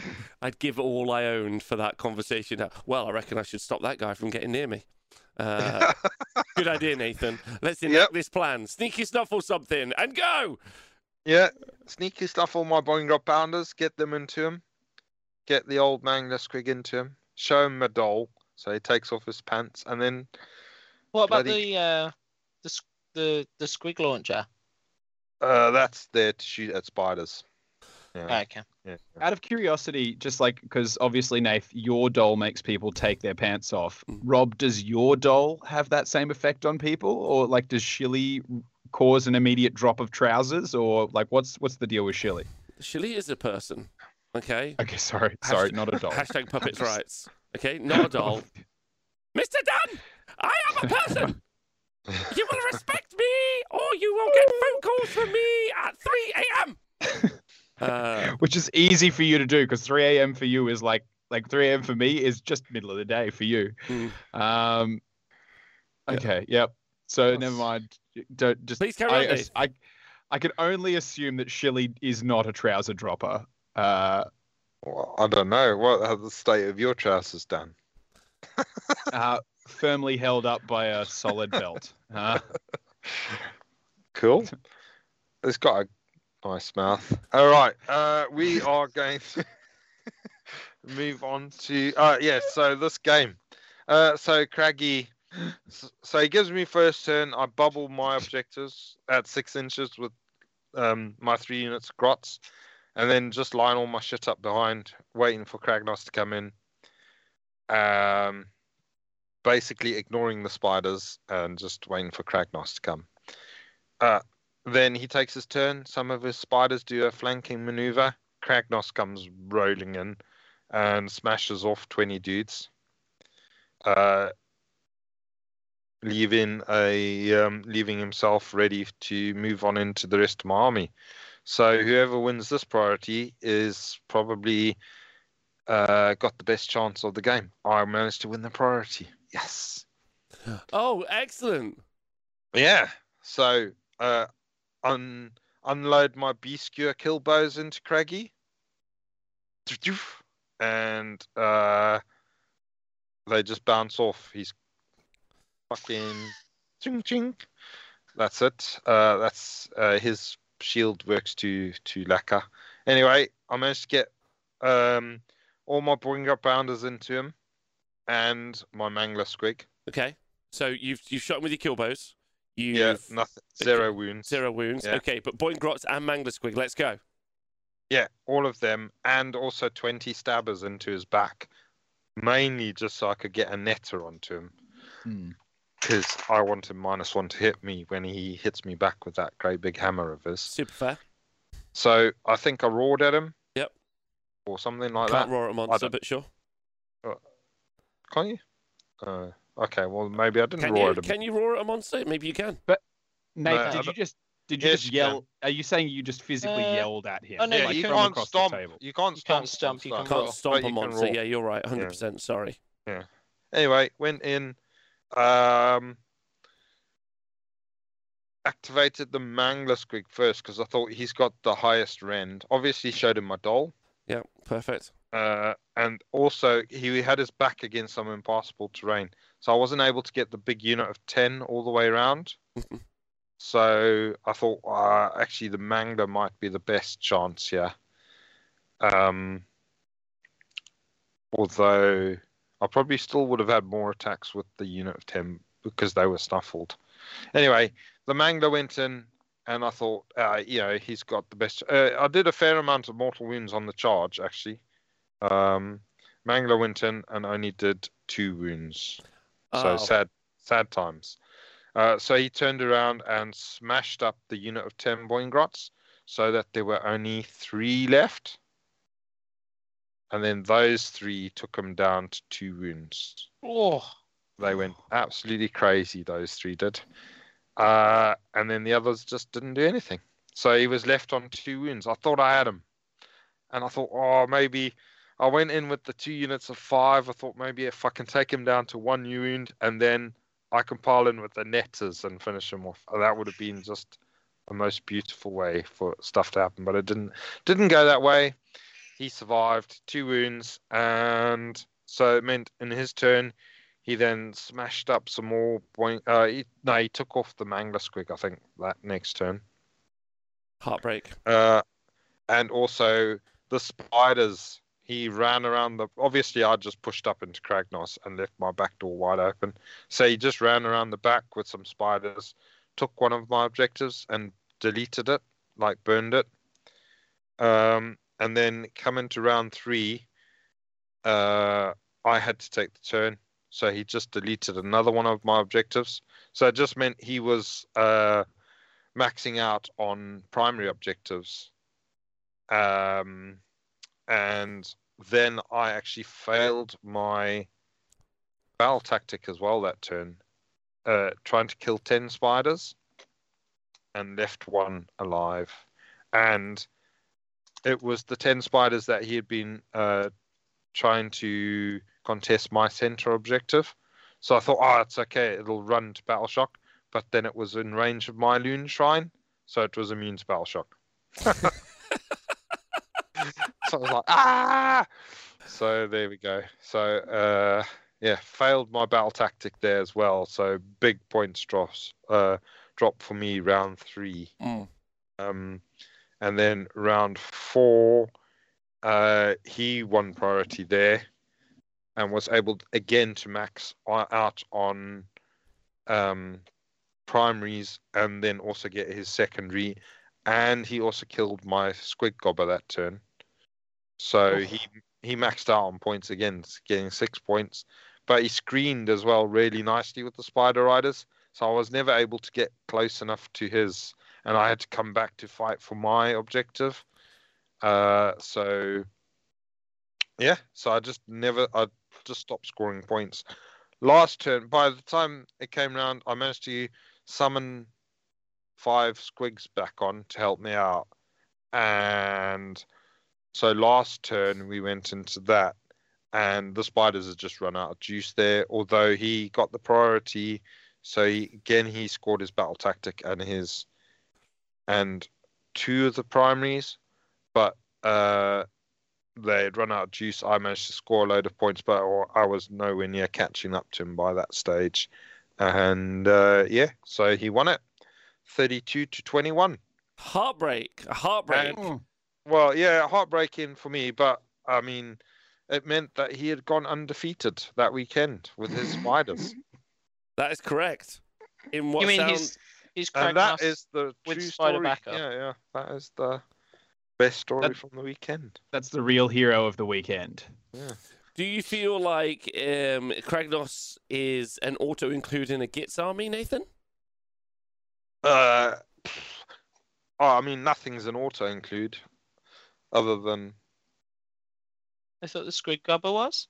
well, other than we. So we both had Madcap Shamans on our list. So other than the Madcap Shaman, obviously, is Yeah. an auto include. But yeah, no, Kragnos is a, a super strong inclusion into that list. Ha- Um, Has it and inspired... speaking to him afterwards, Mm. the spider list, he yeah, he says it needs Kragnos in it to work. And I noticed that online there's quite a few people playing spiders with Kragnos. So that's Stuart McGovern guy or Stuart McGovern or what- Yeah. yeah, McCann. That um that fellow's been playing with it on TTS, I think, and in Japan or somewhere. And then uh like I think Lute Morton is playing with Kragnos and Spiders. So yeah, seems to be um a good combo. They are the nice thing about them is that they're fast. And um if you take them in the Grim Scuttle tribe um thing, they've got a five up ignore spells. So I mean they're not they're not tough really, but they there is there is a turn when you can activate the moon on them even if it isn't shining on the board. So suddenly they're doing all that damage on five ups, and if you can get the spell off, they can actually you can use them just to take out like a support piece or something. While Kragnos Kragnos takes most of the attention of your opponent, and then you can Mm. just do annoying little snipes with your spiders into the back lines. Um, So what you're saying is Spider Fang are good.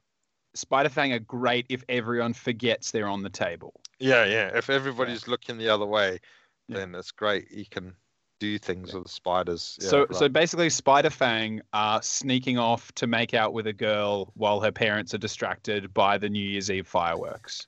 Isn't there like just literally anything else you could take with Kragnos? Yeah, uh, yeah. I mean, obviously, it'd be great in an ogres list or in a gits list with. You could probably get twenty or thirty fanatics, which would be horrendous for somebody uh, against uh, a combat army. Would be the worst time ever because the fanatics always fight first. Yeah. charging 3d6. So you can't charge them because they'll fight before you fight. There's loads of damage output, and then there's also this tough nut that's running around, uh, smashing stuff up. So yeah, the fa- I, yeah the fanatic one is quite interesting. obviously they'll be great with squigs and uh, because squigs need to get there super fast because they are um, stabby on the charge. So he he obviously helps with that, and Trogs as well. Yeah. They're quite good in a fight, aren't they? So if he can, if he, but the problem is that they never get there in time. But if he's around, he helps people get to where they want to go. Okay. Like a taxi. Yeah, I- he's I- like a big taxi. Nice. I like what Dan in the chat points out that Spiderfang are basically the guys that mouth off and like cause trouble. And then when someone turns around and is like, all right, it's time for me to shut you up, they're like, Bill. And then they're like massive, like eight foot tall, six foot wide mates, like, you say something mean to my boys. Like that's that's what they do. The All of Destruction is- is just a fraternity with one quarterback, and they're just like, crack bro, all the time. That's And it. it's like deep. Yeah. Yeah, that's it. All right, Nathan, you had a great time. Would you run the same list, or are you thinking of moving over to the clearly much more powerful spiders? Well, yeah, obviously I'm still in the process of painting up my spiders. Uh, what percentage like- of your spiders are done? Uh, oh, I've not touched them since the last time, so whatever it was, I think it was uh, 68.7%, Okay. But that might have gone down since last time. I can't remember exactly what it was. Uh, the um, I'll have to have a look at my chart. The uh, yeah, the the list is good. I uh, I do think it's a good list. Uh, obviously, uh, it wasn't that good. Maybe that was the general. It does rely on you winning some priority rolls uh, early on, and maybe, like I pointed out with the Killbows, I probably played the, played them wrong in the dinosaur matchup. Although then he would have targeted other stuff, which would equally have hurt. Um, but uh, obviously, they would have been great shooting at dinosaurs with kill bows. They would just love shooting at them. So yeah, I, I do think the kill bow combo is good. Um, it forces your opponent to play different. Um, in that spider game, I shot at Crag. Crag. They survived the whole game, so I shot at Kragnos for two rounds of shooting, and then there was a Arachnaroks in range for the rest of the game. So I shot at them for three rounds of shooting, and the only damage I did was I killed two spiders in combat with them. uh, is that it? Yeah, I failed to. I yeah, I either failed to wound or else he he passed his save. So yeah, they did zero. Uh, that.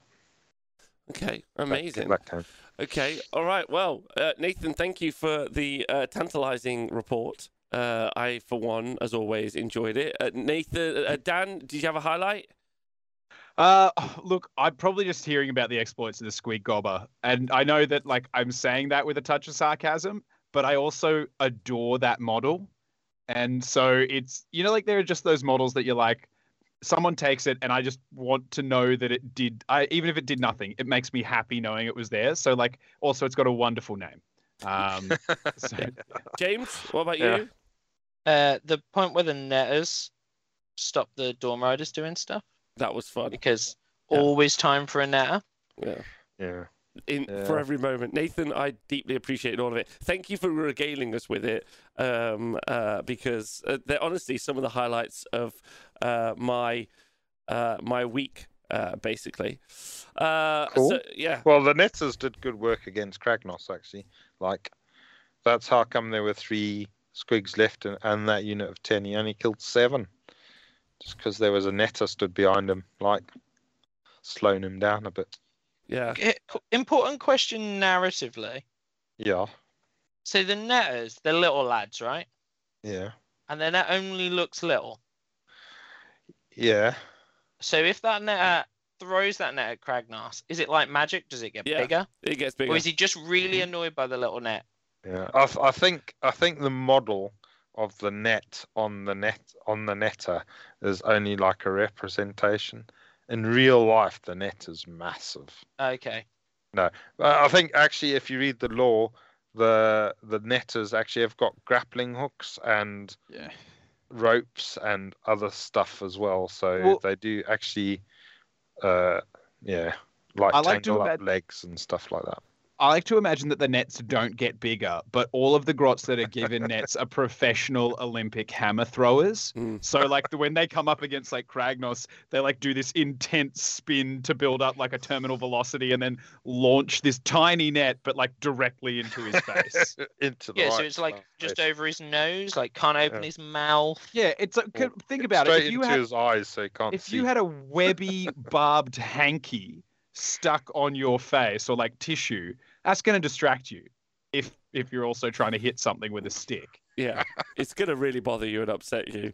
All right, so uh, listen, uh, quite surprising to me, that took like uh, slightly longer than the 15 minutes we did have scheduled for it, Um, which i- is a shock to me uh, because we've got Soulbound to do. So maybe we could just, Dan, you're the GM and I don't want to overstep the bounds, but I assume you don't wrap one of these in like, you don't wrap one of these up in 45 minutes, basically.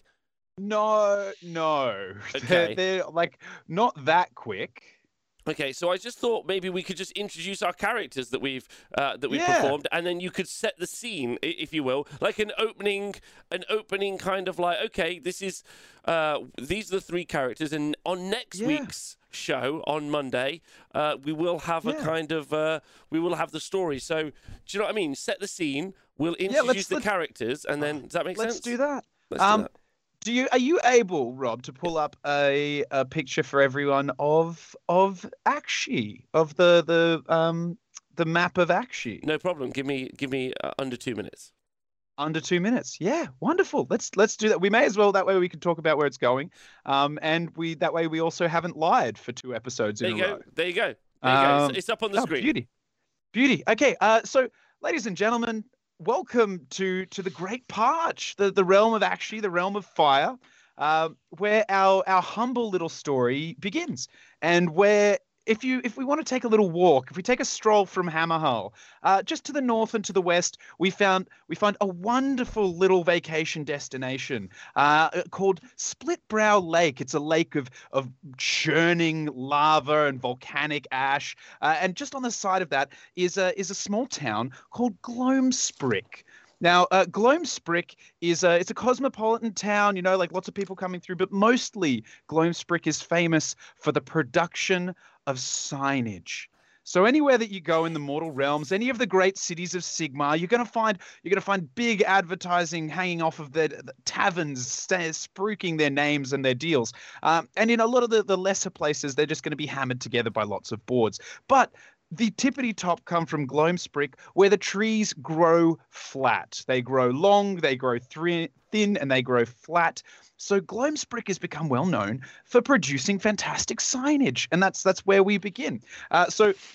Uh, in here, uh, almost everybody who lives in Gloamsprick is in some way engaged in the production of signage, and we're uh, we're, we're going to start uh, on the factory floor. And so, if you imagine, we're kind of zoomed out off to the side, we see this big churning, bubbling lake, and as we zoom in, we come through and we go through the town. We pass taverns and rowdy messes because most of the people here are laborers and workers, and we come to a big, long hall. And inside, we hit a factory floor where there's just countless uh, humans, dwarves, and elves working away, producing signage to order for all the different companies of the mortal realms. Uh, and we find ourselves at at a uh, a human bent over and and working, carving carving letters into uh, a big flat piece of wood, and uh, and. Uh, Rob, would you like to introduce your character to us and tell us what he looks like? Uh, hold on. Yeah, no problem at all. Uh, let me just quickly uh, uh, just get my character sheet up so to remind everyone uh, of my character. Uh, so, hello, my name is Plippity Nosebody. with my Right. familiar Shilly. So my name is Plippity Plippity Nosebody. Hello. Uh, I I am. can a I- Go on. I'm James. just going to have to interrupt. Yeah. Does Shilly not want a name other than their own for the, the No, show? thank you, Mr. James. No, thank you. Oh, Shilly doesn't really get role play. Uh, Okay, cool. And, and I've tried a lot uh, in our personal times. Uh, No comment. so my name's Plippity Nosebody. I'm human. I'm uh, I'm aged uh, 29. Uh, my eyes are green. I have a mohawk. I'm six foot two and I weigh 100 kilos. Uh, to give you my distinguishing features is that of a of the smell of a summer grass. Uh, and there was another distinguishing feature, which I, mainly the main distinguishing feature, I guess, is my familiar, my cohort, Mr. Shelley, uh, is uh, in here.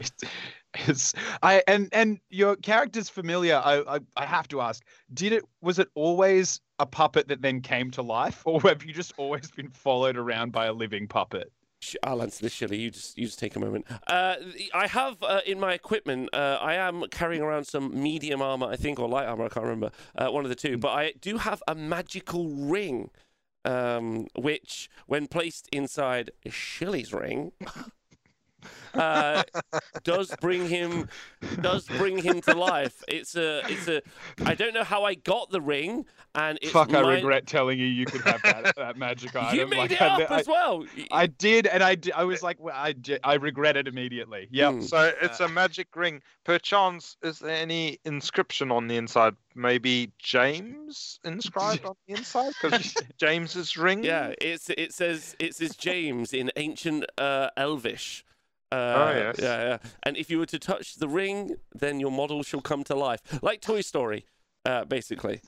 Thanks. Oh. Uh, so we, we see we see your character bent over a sign, laboring away, made significantly harder by the fact that you're working with one arm while your other hand is inside of Shilly, uh, uh, providing life, which does make you the slowest uh, producer of signage in the factory. However, uh, you you also do obviously have the most care because you have uh, Shilly is above you in the pecking order. Shilly's been promoted a couple of times uh, to floor manager, so having the oversight of a floor manager constantly over your shoulder does mean that you produce while the the slowest to design the most quality signage. Okay, uh, just like to, I do have a goal. Uh, Flippity Nosebody's goal is to make Shilly a real boy. great. Yeah, great. So we're, we're, we're trying to bring Shilly to life. Uh, wonderful. Uh, so we're, we're gonna we're gonna swing past and we're we're moving out of the factory.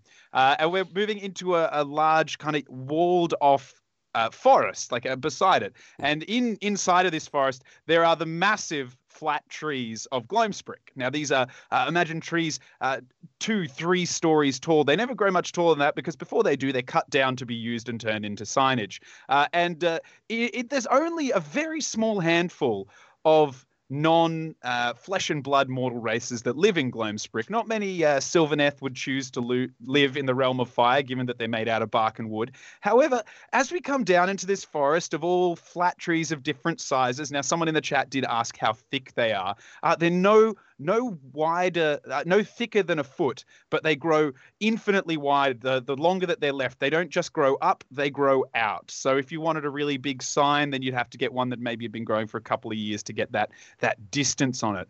Uh, but as we kind of pass through all of the different flat trees, we come apro- across uh, an ashy barked sylvaneth. Uh, and uh, and Nath, would you like to introduce us to your character, working away, uh, helping make sure that everything grows perfectly and flat and smooth, ready for harvest? Yeah, so uh, I'm busy uh, fertilizing some trees at the moment. Uh, How how can do you fertilize trees? How I, I'm curious to know how a sylvaneth fertilizes other So- trees, Nath. uh, special compost that we produce. yeah, Uh, good. yes, yeah, yeah, Yep. yeah. We know all the stuff that they like uh, in the places they like. So yes, I am a uh, a, a Branchwych. Um, I uh, my distinguishing feature is that I've got two large mushrooms growing on the top of me, much like hats. Uh, so yeah, double double mushroom, uh, big flat hat-like mushrooms. Uh, I do actually also on my wrist of my hand, in which I carry my great scythe. Ooh. I have I have a tattoo of a broken chain. So Mm. um, obviously something's happened in my past that uh, has meant that I've gone and got a tattoo of this broken chain, which is an interesting thing to possess. I do also have um, Sylvaneth have got very interesting faces. They have eyes um, and mouths. Uh, sometimes, if a Sylvaneth has been uh, in the presence of people for a long time, they the the hole in their face, um, which is the mouth, they move it when they move it when they talk because obviously the the sound they don't actually use their lips for talking. They don't just- have lungs. You're No. not breathing in or expelling Yeah, exactly. air. the sound is a magical thing that they do. Mm. Uh, they're them being magical people. So a, a Sylvaneth normally, uh, if it's oh you know if it's been communicating to humans for a while, it knows it's a bit disconcerting to be talking to something where its lips The- don't move. But like the I- full first year of your employment here like you you actively made everyone uncomfortable around you because you would just like noise would come out and they'd be like what the fuck? Uh, and so you you slowly had to develop this so that people would This not lip- freak out when you communicated with them. This lip moving, yeah, but most of the time I don't bother with it still because yeah, Mm. it's much better if they're a little bit freaked out. Um, and the eyes of a Sylvaneth, again, two holes in the trunk of this uh, this thing, but you can actually see the glow of the essence of the Mm. eye. Uh, interestingly enough, one of the eyes, where the eyebrow would be, there's a piercing. Um, so a tattoo and a piercing, very interesting Branchwych I've ended up with. Uh, uh, the deep bellowing voice that I have, uh, Mm. with out of a hole uh, where the lips don't move. So there you yeah Yeah. Uh, I, do- I love the, the the image in my head of your character like eventually figuring that out and talking to someone. They're like, it's just super uncomfortable that when you talk, nothing happens, and then them just like getting a knife and like hacking a rough hole in their face and being like, "Is it better?" And like just everyone being like, "It's it's not, but it's a step." Uh, Groovy. So you're you're working away in your your little uh, private forest, working away, knowing that they're only to be cut down. Uh, and we're gonna we're gonna pull back, and we're actually gonna go right above the town and all the way over to the other side. Uh, to where a, a small dock and a fleet of fishing boats are uh, along the edge of Split Brow Lake. Now, these boats are made out of uh, a rich, magically treated obsidian so that they won't melt. Uh, and on the end of a pier, uh, we find hunched over a fishing rod cast deep out into that lake of, uh, of volcanic churning liquid. We find James. So you find, and to keep to keep with references from a small uh, uh, filmmaking company, uh, you find uh, an elf, five thousand six hundred and ninety-seven years young, uh, named Bruno, in the hope that no one talks about him. uh, just to make sure that people tr- try to stay away from him because he might be hiding something.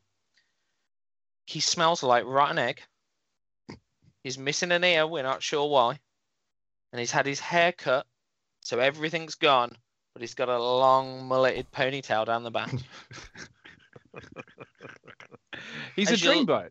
As exactly. Hmm. As you look at him, he'd be like leaning, chewing a dead fish tail, helps with the smell, uh, and just fishing off the dock. Yeah, and so uh, so he's employed uh, as a part of the sign production because the fish are harvested and then they have a, a small bladder inside of them that's just full of volcanic material, which is then used to carve into the signs. You know, like so you can do relief burning and do all that fancy kind of stuff. Uh, so that's where where that employment comes from. Uh, what is he? Uh, what, what are you wearing? What do you look like? So I'm I'm in like a medium like chain like fish scale armor, but Mhm. but obviously made of metal because fish scales aren't that useful um, for armor. Um, with like but but no helmet because obviously I've grown my hair to like disassociate people from me, Mhm. so that Yeah. has to be on show. Um, Mhm. and then like kind of like not how people see dark elves. So like I don't want to show much skin. Pretty much everything's covered. Uh, my fishing rod though, like elaborate,